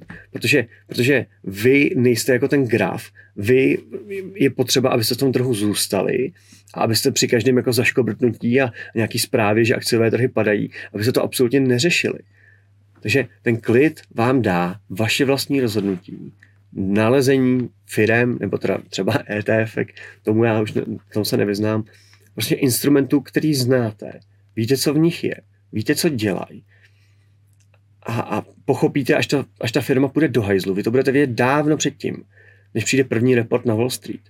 Takže proto, proto já se jako věnuju tomu, tomu tabáku, mám rád ten tabákový průmysl a myslím si, že si dovolím časem ještě možná nějaký jiný sektor, ale, ale stejně ty akcie teď nemám, jo. Ale ty akcie prostě padají a všichni říkají, tak co, proč to držíš, proč to držíš, protože tu firmu znám a je skvělá pořád. Musíte znát, co, co kupujete. A tohle je hrozná věc toho módního investování. Posledních několika let. Módní investování, že, že, že teď jsem trošku ztratil nic, omlouvám se. A nějaká potřeba jako vlastnit, mít ty investiční jako, jako věci, já si myslím, že lidi nemusí by default investovat. By default spořte, to je to důležitý. Inflace už byla, jako ta první inflační vlna prostě už byla. Svoje peníze před inflací jste mohli zkusit ochránit 2020 nejpozději. Už tenkrát byl core inflace utržený, od 2018 se utrhnul a pak už jel víc a víc, než se to promítlo do toho koše eh, v rámci, v rámci CPI. Ale před tou inflací, prostě jestli je váš argument, že se ochrání před inflací investicí do, do, do ETF, tak podle mě jste jako sebevrah a proděláte. To si, tím, o tom jsem jako přesvědčen, myslím si, že neví, nevíte, co děláte, myslím si, že špatně alokujete kapitál a uh, mnohem líp uděláte, když se budete věnovat svýmu životu, věcí, věci, které vám, které vás zajímají a, a tak, to, tak to je. Tak to je. Přes uh, ten módní trend řešíš třeba třeba AI teďka, že všichni jako o tom budou mluvit, no, samozřejmě půjdou nikdo, do toho a nebudou vědět vůbec. No, nedávejte do toho ani korunu. Uh, analytici, kteří o tom dělají obsah, nevědějí, o čem mluví. Jo, jako AI rozumí pár vývojářů, co to píše. Pár prodavačů, CEOs na tom jako uh, hrotí akcie nebo, nebo zvyšuje hodnotu své společnosti skrze um, šilování akcí, jako máska podobný. Nikdo z médií tomu nerozumí. Nikdo a veškerý jako sny, co si na tom jako budujeme, jsou kompletně vycucaný z prstu. A jako chat GPT nás přiblížil AR revoluci jako stejně jako kdyby to nebyl. Jo. Jako, jako AI ne, ne, promiň, promiň, tohle nedokážu zhodnotit. Já vůbec nechápu, proč, proč, bych do toho, proč do toho lidi dávali peníze. Naprosto chápu, proč to lidi používají. To je skvělý nedávejte do toho peníze, pro boha ještě. A počkejte, až, až opadne ta, ten zájem. To, to bude trvat pár měsíců asi Já nevím, jak, jak dlouhý to může být, až ty lidi prostě začnou z toho odcházet a pak se rozlídněte teda, kdo v tom industry fakt jako dělá inovativní produkty. V klidu nic vám neuteče, nic vám sakra neuteče. A všechny ty trhy chodí nahoru, chodí dolů. Nemusíte se bát, že přijdete tady o možnost koupit NVIDIA na topu, protože pak prostě vzroste stonásobně. Já jsem ten bull case pro NVIDIA zrovna čet. Jako nebyl jsem přesvědčen. Jo? Co všechno jako disruptné tady ta společnost a tak dále. Prostě tomu nevěřím. Takovýhle pohádky si můžu napsat na cokoliv. Přes koho budeš hrát tabák, tabákový výrobní? Jak jako přes koho? Přes uh, Philip Morris třeba? Přes Jo, koho, jako do koho půjdeš? Já sleduju dvě společnosti, British American Tobacco a Philip Morris, a protože eh, tabák zažívá, zažívá revoluci už docela dlouho, už několik let, a to je přechod na nahřívaný tabák. Nese to obrovský politický rizika, protože politici samozřejmě tomu nerozumějí. Nechápou, že jako to reálně jako fakt ten nahřívaný tabák. Ty doktoři vám to nemůžou doporučit, ale jako je to úplně něco jiného, než kouřit uh, zapálený tabák. To je prostě zdravotní riziko úplně jinde. A, a, a tahle, tahle změna probíhá opravdu velmi, velmi nenápadně pro nekuřáky a pro kuřáky je to opravdu revoluce, kterou jsem neviděl nikdy a podle mě už nikdy nezažiju. A to nejsou elektronické cigarety, takový to vejpování, to nikoho nezajímá, kuřáci to nesnášejí. To je opravdu jako plnohodnotná náhrada cigarety, která jako z masivního kuřáka, jako jsem já a mých přátel prostě a lidí, co znám, prostě udělá lidi, kteří přestanou plno, zcela kouřit normální cigarety, protože ten produkt je prostě lepší. Prostě je to neuvěřitelná symbioza, kdy, kdy méně nebezpečný produkt je zároveň jako příjemnější na spotřebu. To se jako v tabáku nestalo jako 100 let třeba, nebo od té doby, co zavedli filtry. Takže od druhý světový podle mě. A na tom se asi bude dát vydělat, ale nese to, tabák je vždycky velký politický riziko, když zase přijde nějaký socialista, že nebude kouřit nikdo nikdy a tak dále. Ale ta hodnota tam je jednoznačná, ty firmy zvyšují um, zvyšují útraty nebo, nebo, nebo, nebo příjmy, ačkoliv ubývá kuřáků. Navíc si myslím, že období té demonizace kuřáků je jako už na vrcholu nebo za vrcholem dokonce, s tím, jak se vyhnali z hospod. Tak prostě už ty, už ty paternalisti nemají úplně potřebu ještě do nás dodělávat před těma hospodama. Takže, takže já jako na tabák jsem jako velmi, velmi bullish obecně. A je to mm-hmm. defenzivní sektor, je to sektor, který platí dividendy. Obecně mi velmi sedí. Mm-hmm. Takže tak. Je něco, co bys poradil, nějaká ultimátní rada dneska lidem, kteří sedí na peníze, jsou zainvestovaní nebo, nebo nejsou? Co bys doporučil a i třeba mladým lidem? Jo, jako? jo, jo, pokud sedíte na nějakým keši a nebo na nějakých prostředcích a nevíte, co s nima, tak je neutrácíte jen proto, že na nich sedíte. Jo, prostě existuje, uvědomte si, jaký množství práce a času vám dalo ty peníze sehnat a vy, vy si pak koupíte akci jako rychleji než, než ledničku. Je to, je, to, je to tragický, je to ostudný, já to dělám taky, je to to samý prostě, prostě je to prostě tragický naprosto a v klidu seďte dál, naučte se v klidu sedět na penězích. Cash je king jako blázen, likvidita vám dává obrovskou kon- konkurenční výhodu oproti ostatním a pak z ničeho nic zjistíte, že máte možnost koupit něco za úplně směšnou cenu. Něco, co jste nikdy třeba ani nechtěli, ale prostě někdo prostě se potřebuje zbavit auta, protože po něm jdou lichváři, potřebuje se zbavit pozemku a vy z ničeho nic, prostě druhý den máte v kapse prostě půl milionu a jdete mu to dát a, a, a beru. Jo, prostě dobrý díly čekají na lidi, kteří mají cash. Takže demonizace cache a kvůli tomu, že se znehodnocuje vůči CPI nákupní síle, je zbytečná, pokud ty peníze nejsou určený pro, pro spotřebu v obchodě. Jo, vaše peníze se už rok ne, neznehodnocují vůči nemovitostem například. Vaše peníze už se více než rok uh, neznehodnocují vůči akcím. A pokud ty peníze měly být jako za účelem koupit s nimi třeba nějaký investice, tak z poslední rok čekání jste o nic nepřišli. A myslím si, že takových let ještě bude celá řada, protože evidentně jdeme dlouhou bolestivou cestou, kdy ten fiskál i monetár různým způsobem se snaží vybruslit z toho, z toho covidového šílenství, co jsme tady předvedli. Ty jsi byl, my jsme byli včera uh, v Bavorech v kryptosklípku, ty jsi vlastně byl poprvé takhle fyzicky vtažený do té kryptokomunity. Co na tu akci říkáš, jo, jak se ti tam líbilo? Jo, líbilo se mi tam moc, no. Bylo to jak přijít domů, no. Ty lidi, ty lidi mě znali, viď? Já jsem nikdy takhle mezi lidi nešel. A byl velmi příjemní lidé a krypto má v České republice budoucnost a myslím si, že jedním z našich teď jako a vzhledem tomu, že tady jako obrovské množství mentální a inteligentní síly a obrovské množství pracovně velmi schopných lidí, kteří jsou ochotní tady vybudovat jako prakticky number one um, prostředí pro, pro, pro kryptoměny na světě, tak naše největší riziko, já se mezi ně už prostě počítám, i kdyby to byla jenom self-identifikace, tak prostě největší riziko, který teď tady je, je politický riziko. A teď musíme podle mě všichni napnout síly a začít jako komunikovat ven, že potřebujeme, aby nám stát za prvý neházel klacky pod nohy, to znamená, aby se nedostali jako k moci komouši, který to zkusí zakázat a zároveň, aby nám třeba pomohl jako některé věci definovat jako právně, aby jsme se mohli, po, aby jsme se mohli pohybovat v přehledném jako právním prostředí. Takže já si myslím, že to je náš největší úkol teď. No. A, a potřebuju, a jestli můžu teda poprosit jako každýho, kdo, kdo má rád jako bitcoin nebo kryptoměny a tak dále, prosím, začněte jako otevřeně říkat, že to je jedna z, jako z věcí, kvůli kterým budete volit nějakého člověka. Já si myslím, že ten čas jako nadešel. A mm, byly teď volby každý rok a žádný rok se ještě nestalo, že by politik musel, jako každý politik se musí vyjadřovat k, k feminismu, k různým společenským tématům, k, k násilí na ženách, k klima, alar, ne, alarm, klima, klima nouzy, nebo jak se to jmenuje, pardon. Ty témata ty lidi dokážou přinášet, který je trápějí.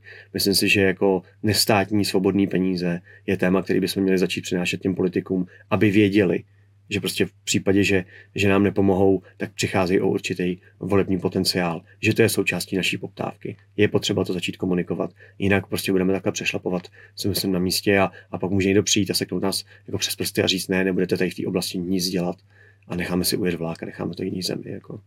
Takže prosím, pomozte, pokud máte rádi nestátní peníze, pomozte komunikovat, že to je jedno z vašich priorit a, pro příští volby a pro další volby, protože nehledě na to, jak nestášíte stát, potřebujeme teď součinnost, aby jsme společně mohli koexistovat.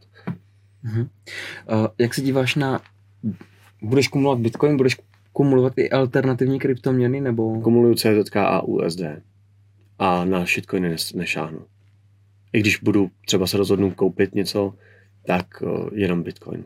CZK, USD a kumuluješ třeba BTC, ETH? Budeš teda? Nebo? Nemyslím si, že šáhnu na Ethereum. Takže čistě BTC, prostě pojedu si asi, Bitcoin. Asi.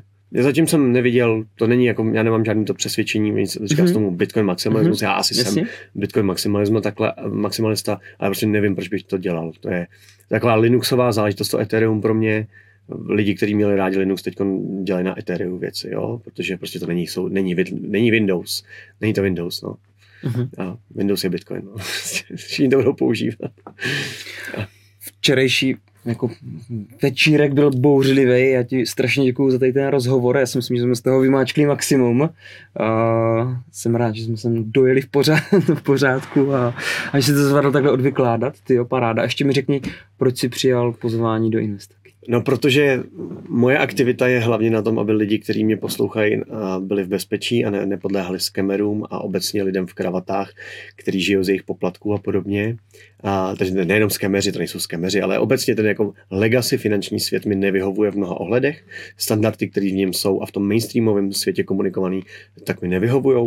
Jsem z nové generace, která chce prostě žít jako jinak. A Uh, ty jsi jeden, jeden z lidí, kteří se jako zapojili do nějakého boje proti, proti takovým lidem, kteří jsou buď to přímo šmejdi, nebo nečestný uh, a skrývají to za jako za kravatu a, a, a, a dobré vystupování. A takových lidí už je nás jako spousta. Začínám cítit jako silný antiskem komunitní jako pocit.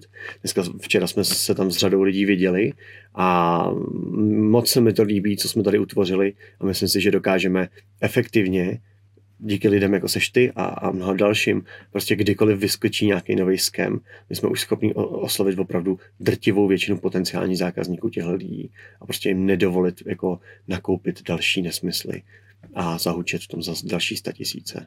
Takže proto. Jako mě si zaujal tím, viděl jsem jedno video od tebe, než jsem se s tebou pobavil.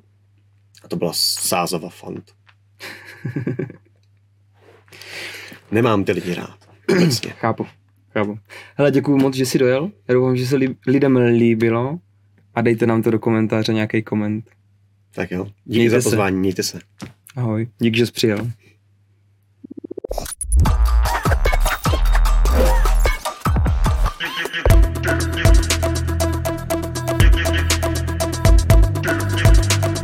Video má pouze informativní charakter a není investiční radou. Před použitím pečlivě čtěte příbalový leták. Zdroje k videům a grafům najdete v popisku videa. Děkujeme, že jste rozhovor doposlechli až do konce a doufám, že se vám líbil a teď už dejte like, odběr a zvoneček. A tady vás čeká playlist našich dílů. Každopádně jsme YouTube algoritmus nechali vybrat, který video by mělo být nejlepší právě pro vás a to vyskočí tady. Tak na něj klikněte.